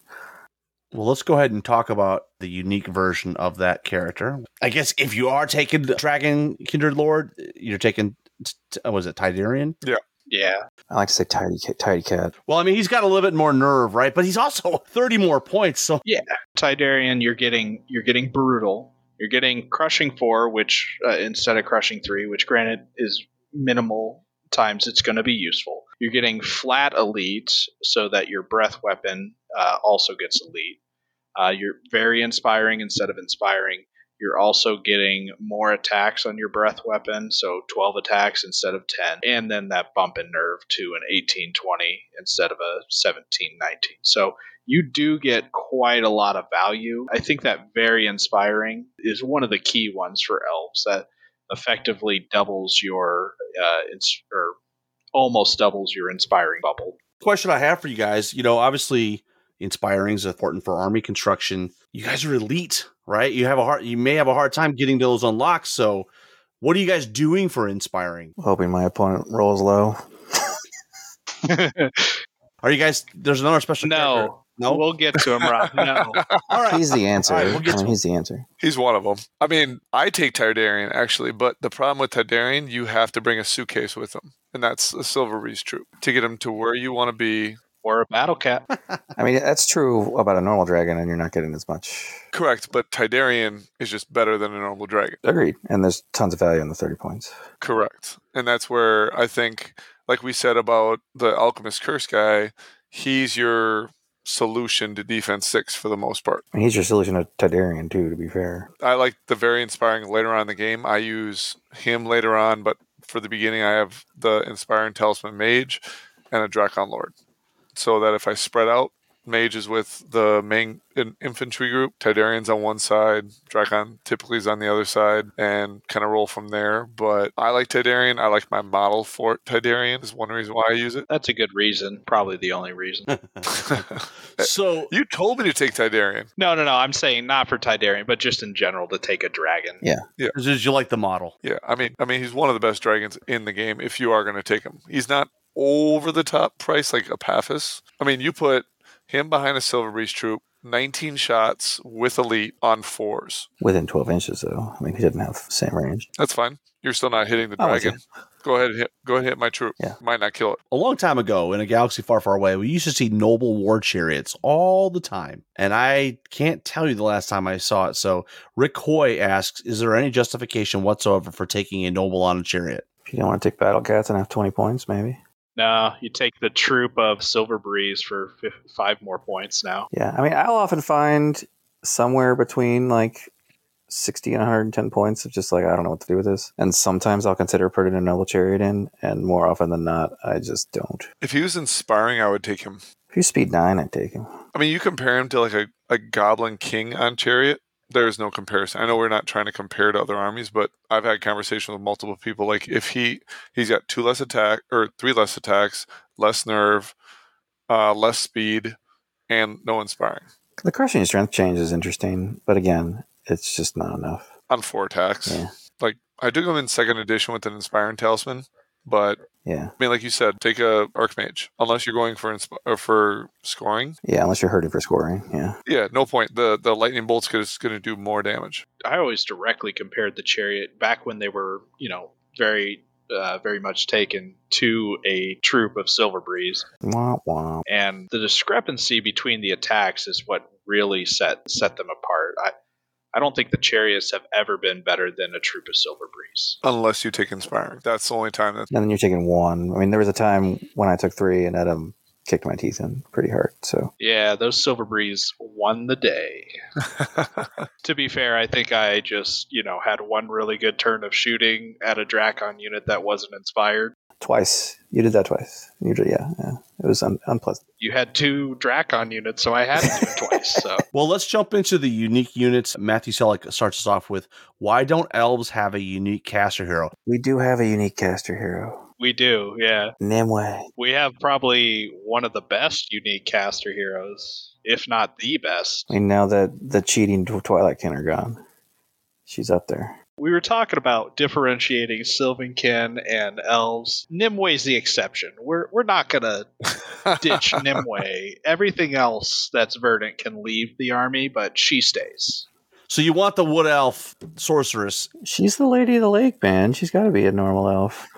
Why she's in Pathfinder, though, it doesn't make sense. Because that'd be broken. It's not fluffy, but it'd be broken. If you read the fluff on her, it's broken. King's Champion. So Chris Lewis used him. I don't mind him. I've played him a handful of times now. I think it all depends upon how you play your Glade Stalkers. He's a little pricey, but if you're moving up with your Glade Stalkers continuously with the steady aim and getting into combat where the Furor is going to come into play, I can see it being played a lot more. The Very Inspiring is nice. Actually, the list I'm going to read actually has him in it. But and seven attacks, adding that on to something else is on threes with Elite and Crush One. Pretty solid. The Mighty Phalanx. He's got a tool belt. Yeah. I mean, he's speed seven, melee three plus, defense five plus, seven attacks, fourteen, sixteen nerve for an individual is really good at defense five, one forty-five for points, aura, fury, kindred only, which like Keith's been saying is basically spears, warriors, the cheap warriors, archers, and then Glade Stalkers. Don't forget archers. And archers. That we always forget archers at this point. Crush One, duelist, so fourteen attacks isn't terrible. Like it gives you a chance unless they're defense five. Uh, elite and melee, which he only has melee. I don't know why they wrote melee next to it. Individual, mighty, phalanx, and then Very Inspiring. Like I said, the Very Inspiring to me is the biggest thing. He's expensive. I think that if you were going to take a king like on foot or mounted, this is actually the op- the better option. Mm-hmm. He is speed seven, so he's slower than the king on horse, but with the seven attacks and the duelist, like you're the king kit out that we were talking about where you hit on twos, you get the duelist Sabercat upgrade. Like by the time you get all that, it's going to cost twenty to thirty more points than this guy.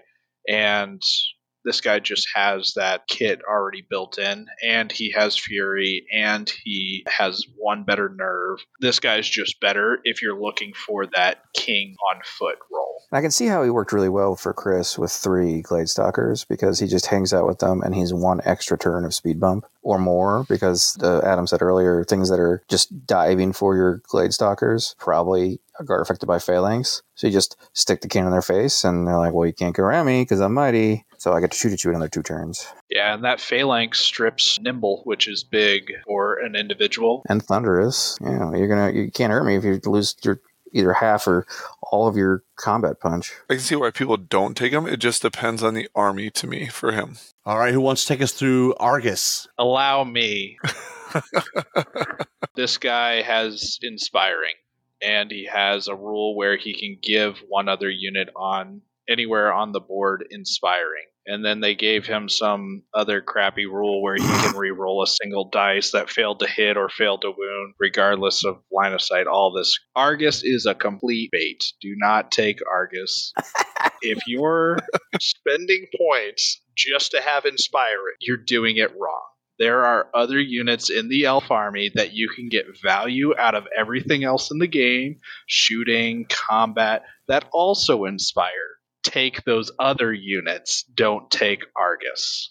Wow. I hard disagree. Where are you at, Jason? I'm in between. I want him to be a little bit more expensive and be scoring, because since he's already a monster, I want him to score like they're the monolith. Yeah. But at ten extra points more than a standard bearer, when you have a list that spreads out like crazy, it's not bad. I play with him once or twice now. I'm going to play with him again here Thursday, and I can see the value. Now, the reroll, that's whatever. Like, screw oh, you're that. Missing everything. Unless you're taking a bolt thrower or Madriga, no point. But it's defense five dash thirteen. It's not going to die easy. It's already inspiring himself and can give out inspiring. So it's all dependent upon, for me, if, like for my, my normal list, my area based.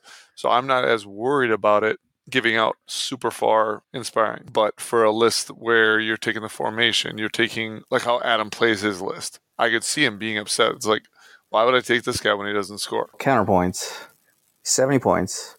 He's two sources of expiring, which is about forty points if you're just doing items. And he's six turns of Blade of Slashing or Mace of Crushing, which is thirty points. So he's perfectly pointed. Your math's wrong. How is my math wrong? Blade of Slashing, Mace of Crushing is only five points. But you get it for six turns. You get it every turn. You also get Blade of Slashing or Mace of Crushing for six turns if that unit is in combat. That's fair. Well, I'll retract that statement. However, there is a utility. When your Drakons are averaging twelve and a half-ish wounds against a defense four unit, and you need to make that average work, you can use it there. You can use his thing on an Alchemist Curse roll, which essentially gives you Alchemist Curse eleven or nine. And I don't buy Inspiring, I just buy Argus. So yes, you could buy Inspiring units that do, or just don't buy the Inspiring. I'm a huge convert on this guy. I have this guy and one other Inspiring source. It's all I need. It allows me to cram a bunch of other killy in the list, and that one roll can turn a combat. How many times are you in, in combat and you need one more wound? And just as long as you figure that out. But the thing is, is that you don't know if you need that one more here, there, or in the two other combats or shooting that you have. I mean, you could have one combat where you're like, this one has to go right. And you don't have to choose it until you roll. You come with Drakons and you hit fifteen times. You're like, well, I'm not going to use it on this one. And then you could go to the next one. Sure. That's it's target priority. I'm upset at that they just added that in here because I think it's just poor, lazy rule writing where they're like, oh, let's give them a Living Legend unit. What would elves want to have for a living? Something that inspires and that can inspire something else. It's like, cool. So you gave us two battle standards in one unit. Great idea. Why don't you give us something that's actually cool, please? I mean, we do have five Living Legends. Let's, we have a lot of Living Legends. Yeah, Six and Living Legends. One of them gets taken, actually, regularly. I'm also in the boat of, I've never run much Inspiring with my elves. Two is my max, and it would just be Argus if I'm not running any other Inspiring source. But turns out there's actually good Inspiring sources in the army that you should be taking over this guy. Well, if you're taking the formation, you already get one. The formation is one of them, and we'll get to the other one here with Nimue. Argus is not it.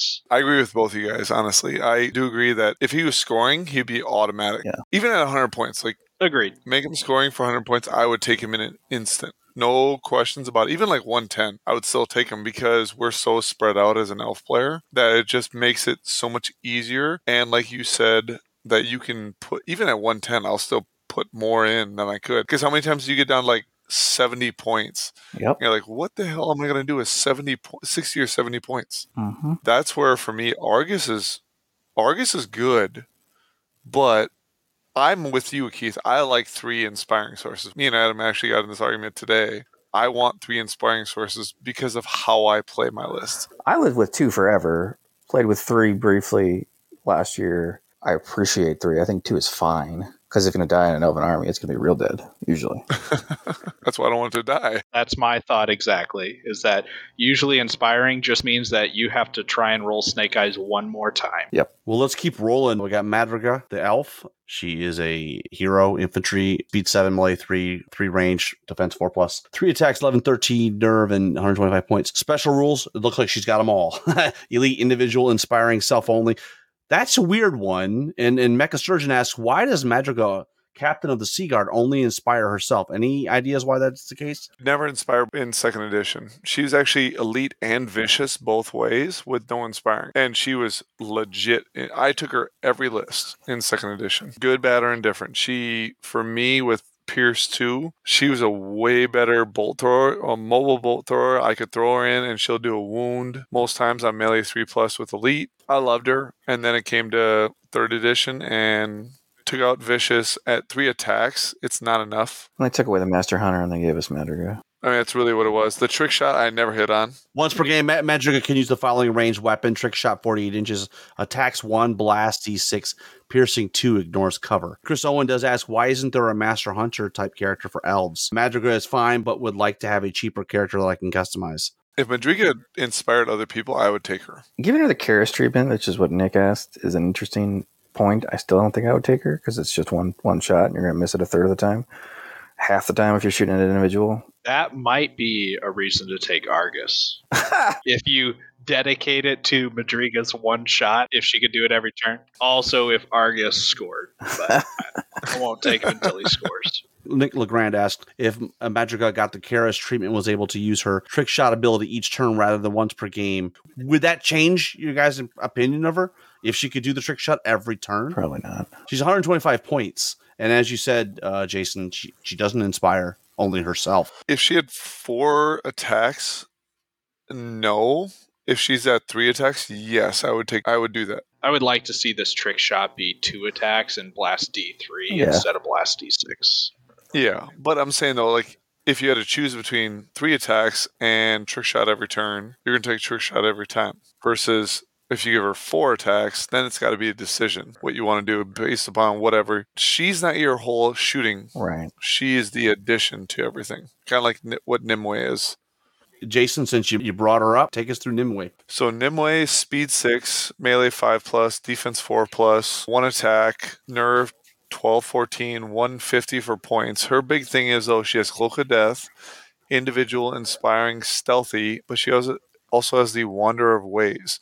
She's kind of like McNeil. You can move ten once, speed ten once, but the other thing, and with fly, but the other thing is that you can actually cast a spell when you move at the double. Fireball ten, heal four, surge four, and wind blast five.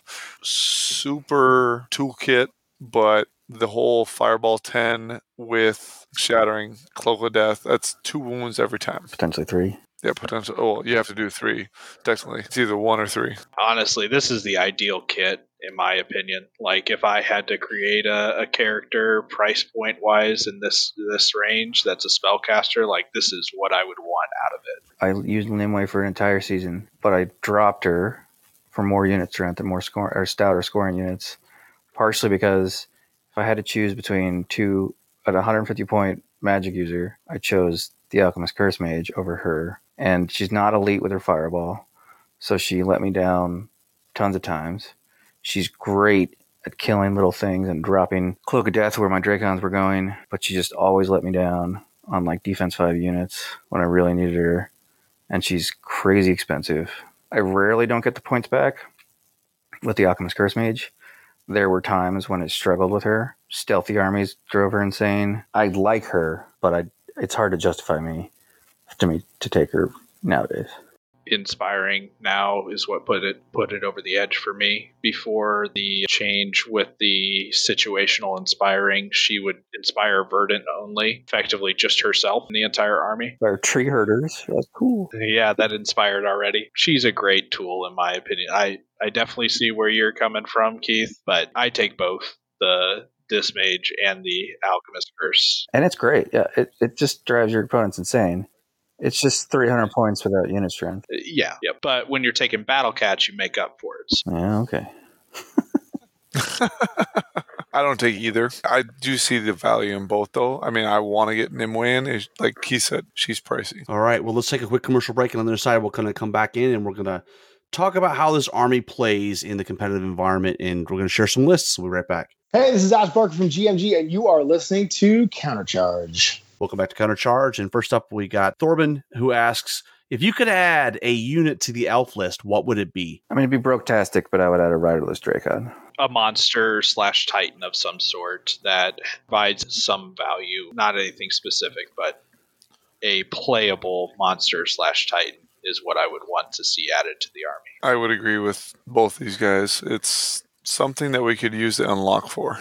Obviously, we're we're into this three point five of, of third edition. How is the army going to do? How do they feel? How does it like fit in that meta? I think elves are the meta breaker, just straight up this this go around. Night Stalkers got the knockdown. Don't see as many ogres with their shield breakers, even though I think that we still had a good good fight against ogres, but I think lightning bolt spam from them was more of the issue. So now it's more of, you know, the greater air elementals and then the Scorchwing meta. But we outrange the Scorchwings and have better units than them. And then we have superior shooting and range to be able to control the Greater Air Elementals. So already saw it at the U K Masters. Elves took it home. I would not be surprised to see Elves take several other tournaments this year, especially since I expect Keith's going to be running them for the rest of the year as well. I think that was a pretty succinct rundown. We're not world beaters. It's not, I don't think it's broken, but I do think it controls the meta.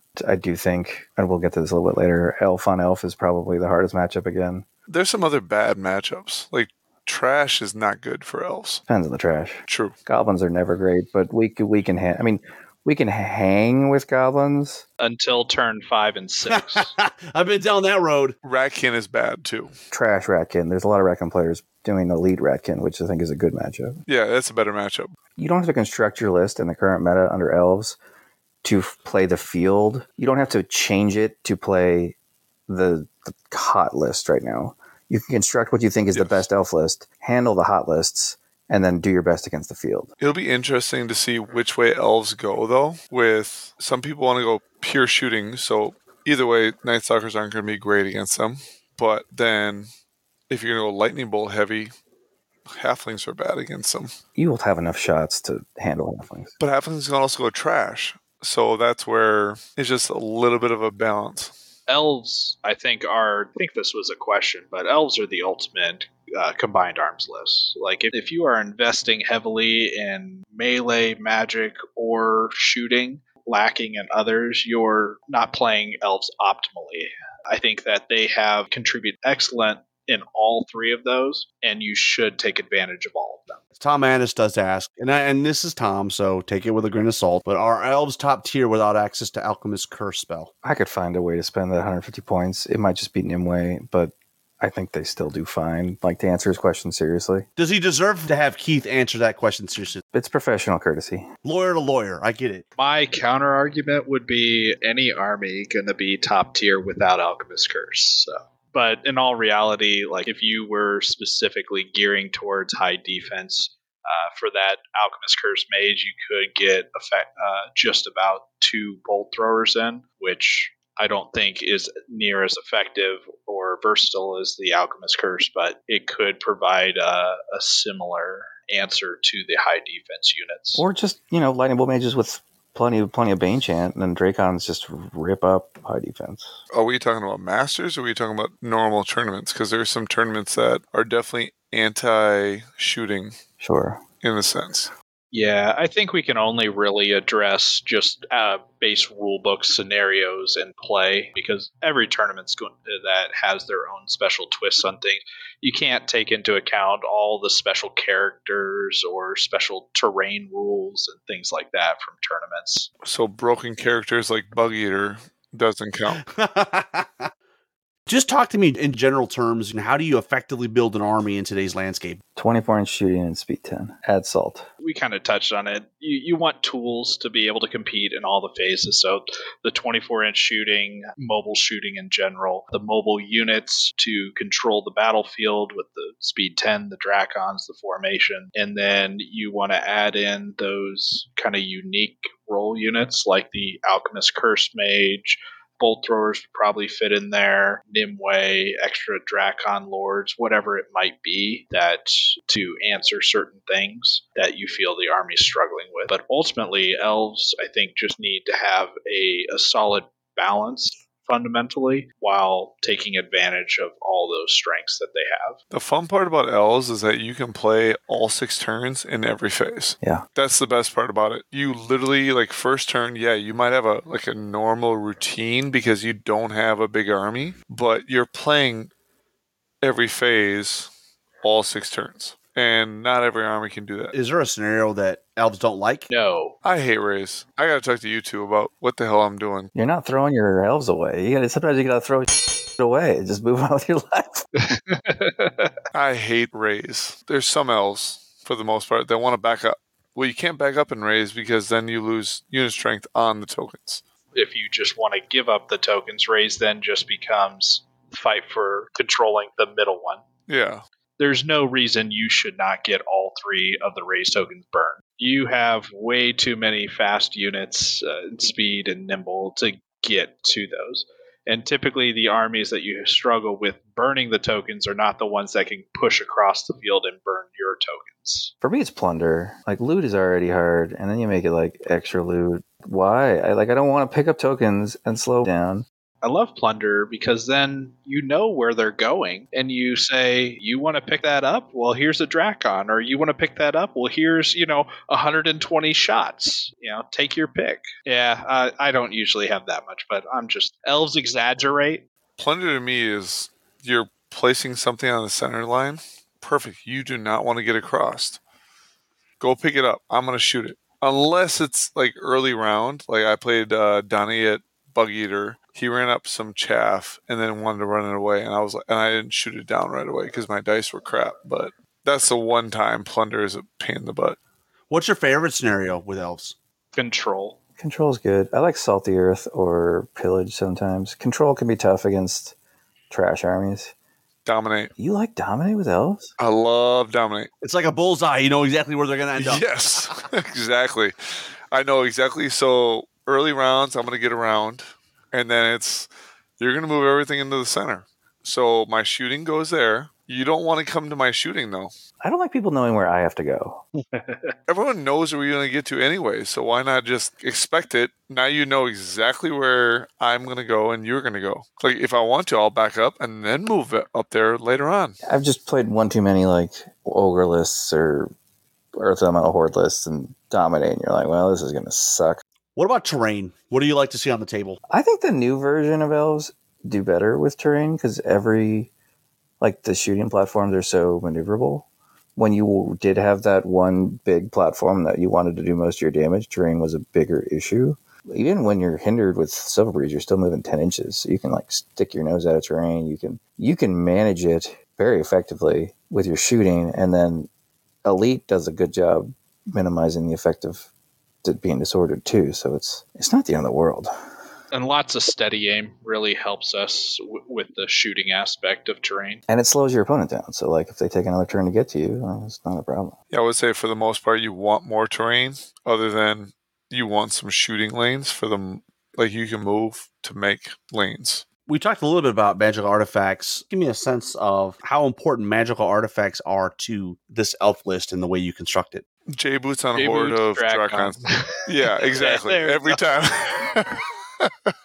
That is the one must have. Uh, everything else, you know, personal flavor. You gotta have the J boots. Nowadays, I only put magical items on Drakon Riders. Boots of Levitation, you will too. I mean, Alchemist's Curse, yeah, but I don't really count. I mean, that's that's just how that comes. It, we're so expensive already. You just need bodies sometimes. Trickster's Wand. On Drakon, the formation Drakon guy is especially useful. It it definitely makes every list. I don't know if I could cut it. I would agree with Adam on that. I don't cut it. Plain and simple. I always include it. You're going to win the Trickster's Wand battle ninety percent of the time. And on top of that, it shuts down, like, if you're playing Force of Nature, Glade Stalker Druids. You shut down Nam. You shut I mean, there's a lot of supporting characters that are mages now. You shut it down. When we're talking about elf on elf, you shut down the Alchemist's Curse guy. So at forty inches, because you just get him there. And then on top of that, once you get into combat, it's like, all right, you want to do your thing, do your thing. Austin Howell asks, what are elves' biggest matchup weaknesses? Defense six walls. I think there are certain trash lists, like the Goblin list is a nightmare. Jeff O'Neill and Travis Timm are the issues. That's the biggest weakness, right?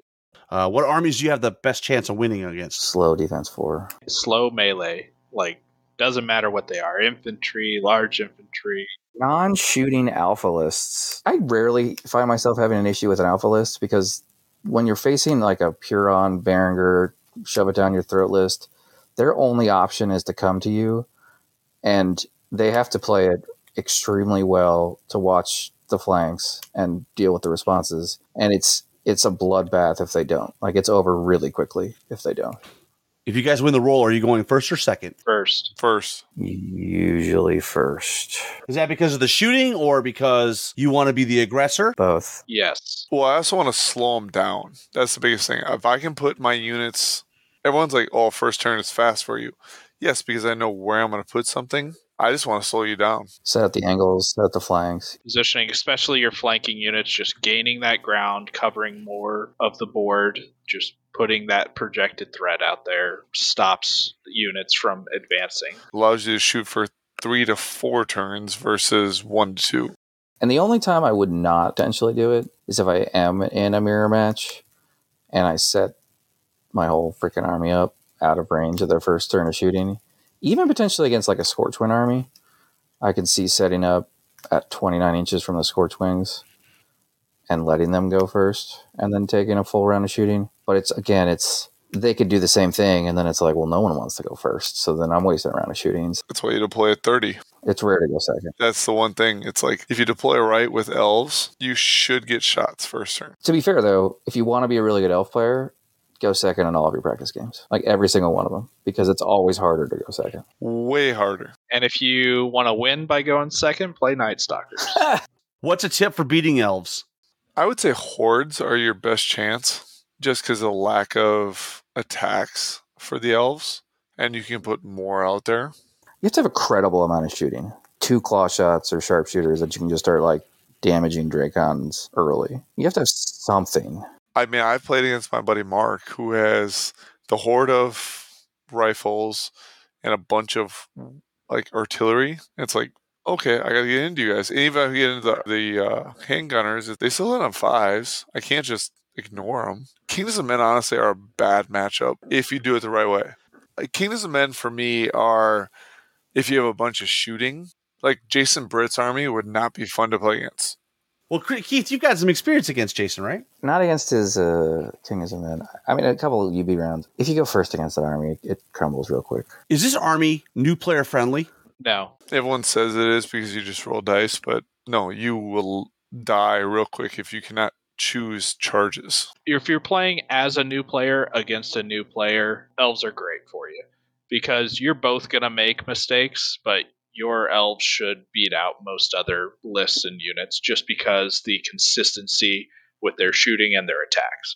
But when you go into a competitive tournament, if you are a newer player and you're trying to play competitively, win with elves, one mistake against a, you know, a high-end competitive player is going to set you back, and elves cannot come back from a mistake or from a backfire as easily as other armies. There's just not a lot of redundancy. As Snake Eyes, it can be extra dev- devastating for elves. The mass shooting, you have to know how to do it. Uh, for two and a half years, I went to Renegade and played against Kyle Peach with his Trident Realms, and I didn't mass shoot. See, Keith knows. Like, I mean, I was literally those only two tournaments I played all year, and it's like, I don't play against anybody but Bissels. So it's like, okay, whatever, I'll just shoot at whatever I want to shoot. And I play against Kyle, and he's just regenning him. You have to know, again, like with elves, you have to know how to play against each army in that sense. Points level, does this army work best at? I think it does great at nineteen ninety-five. I think it probably does better at nineteen ninety-five. I like playing twenty-three hundred more, but you're not spamming in an elf army. Shooting is more devastating at lower points, as is Alpha Strike, and we do those two things incredibly well. Pretty much any point range elves elves are good at, just because they do have a large variety of units and they can play in many different phases of the game extremely well. So I, I think that allows them to open up at any point value. I think you get up to like twenty-five hundred and you could be facing like thirty-two drops. What am I supposed to do with this? Not many people play at twenty-five plus uh, for, for competitively, for fun, of course. Time for that moment where everybody just can't wait to hear your unbelievably great army list. And Jason, you want to you want to start us off and walk us through your list? So I took a horde of Palace Guard, a troop of Forest Guard, two regiments of Glade Stalkers. This has been basically what I've been running since the turn of third edition when they made Glade Stalkers and Drakons regular. Troop of Silverbreeze Cavalry, a regiment, a horde of Drakons with the Sir Jesse's boots. This is the one change I've made since the Big Red Book is that I went to the formation, which I have the two regiments naked and then Lord on Drakon, like we said, with the Trickster's Wand. I then took two Archmages with one with the Amulet of the Fireheart with Lightning Bolt five and Banechan two, and one with the Inspiring Talisman and Banechan two and Lightning Bolt five, and the Lord on Drakon, another Lord on Drakon with Brutal. Basically, the one Inspiring Talisman stays with the infantry for the most part. It also gives it Inspiring, so between the Palace Guard, Forest Guard, and Glade Stalkers, it gives it Inspiring, which gives a little bit more punch. The two Drakon Lords are the Inspiring sources for everything if I want it, whether it's both out on one flank or opposite flanks. Um, Hex shuts down half the armies with magic sources. And then the Amulet of the Fireheart kind of roams. It's pretty solid. Uh, unit strength thirteen, or unit strength uh, twenty-three. Total units is thirteen. I've been running it for a while now. Is this twenty-three hundred, Jason? Yeah, twenty-three hundred. This list is slightly revised from the one day that I did. So one of the changes that I made was I dropped the Glade Stalkers, and I have a regiment of Sea Guard now. I have a, the Horde of Sea Guard with the Chant of Hate. I now have a troop of Silver Breeze Cav, along with two regiments. A Horde of Drakons with Sir Jesse's Boots. Two regiments of Battle Cats. I have a single Bolt Thrower. The Archmage with Boots of Levitation, Alchemist Curse, and Mounted. I have Nimue, and then I have the Formation. One of the Drakons got Pipes of Terror because I had ten extra points, and the Lord has the Trickster's Wand. Brings me out to fourteen units, twenty-two unit strength. Last but not least, the Baron of Bourbon. Let's, let's go. Let's see, let's, see what, let's see what we got. I start with two Kindred Gladestalker units, uh, regiments. Two Silver Breeze Cav regiments. Then I take the Quicksilver Lancers. And this is where I dropped out Nimue because I was able to upgrade a regiment of Sea Guard to the regiment of the Cav uh, with the points drop. I had to find five points, but that was easy enough. Drakon Rider Horde with Sir Jesse's Boots Striding. Drakon Rider Horde with Helm of the Drunken Ram. Elven Archmage, Boots of Levitation. Uh, Argus Rodenar to inspire everybody. And then the Formation. twelve units, twenty-four units. The thing I like about that, this list is you can basically set it up any way you want to at any time. Everything's crazy fast. The other lists are similar. The Inspiring is not really pegged to anything. There's a lot of overlap. There's three legitimate hammers and the Formation and a lot of enough shooting to be credible. I will add that even though our three lists are very similar, it's there's a lot of other stuff that changes, and there are multiple ways of playing this army. I actually don't think our lists are very similar at all. No, I would kind of disagree that our lists are similar. I don't have any hordes of infantry. I look at Keith's list and I think, oh, no chaff. And then I look at your list and I think, you know, the lightning bolt battery kind of version. Keith has the bag of hammers, I feel. I have a lot more chaff than both of you, I think. I agree with that. But at the same time, it's also, we have similar units. Number of units and unit strength isn't too far off. Yeah, or more what I meant by that. Oh, I got fourteen to Keith's twelve. That's that's light years away. But our unit strength is similar, so eat it.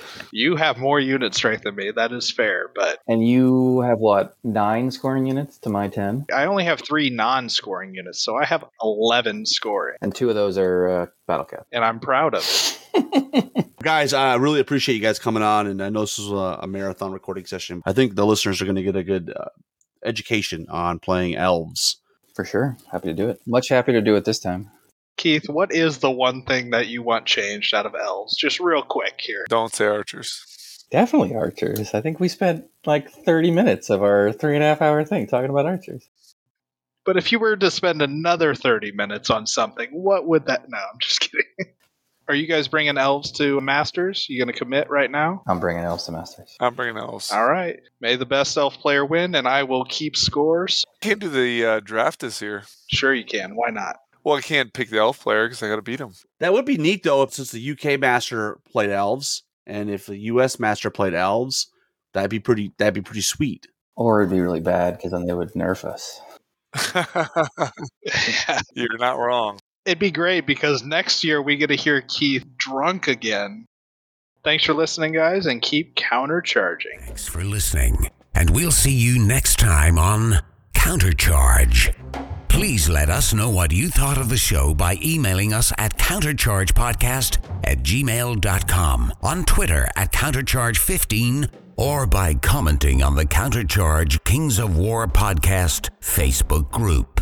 If you enjoy the show, you can help others find out about it by leaving positive reviews on iTunes. Until next time, keep countercharging. Music is a composition of Kevin MacLeod and is licensed under Creative Commons.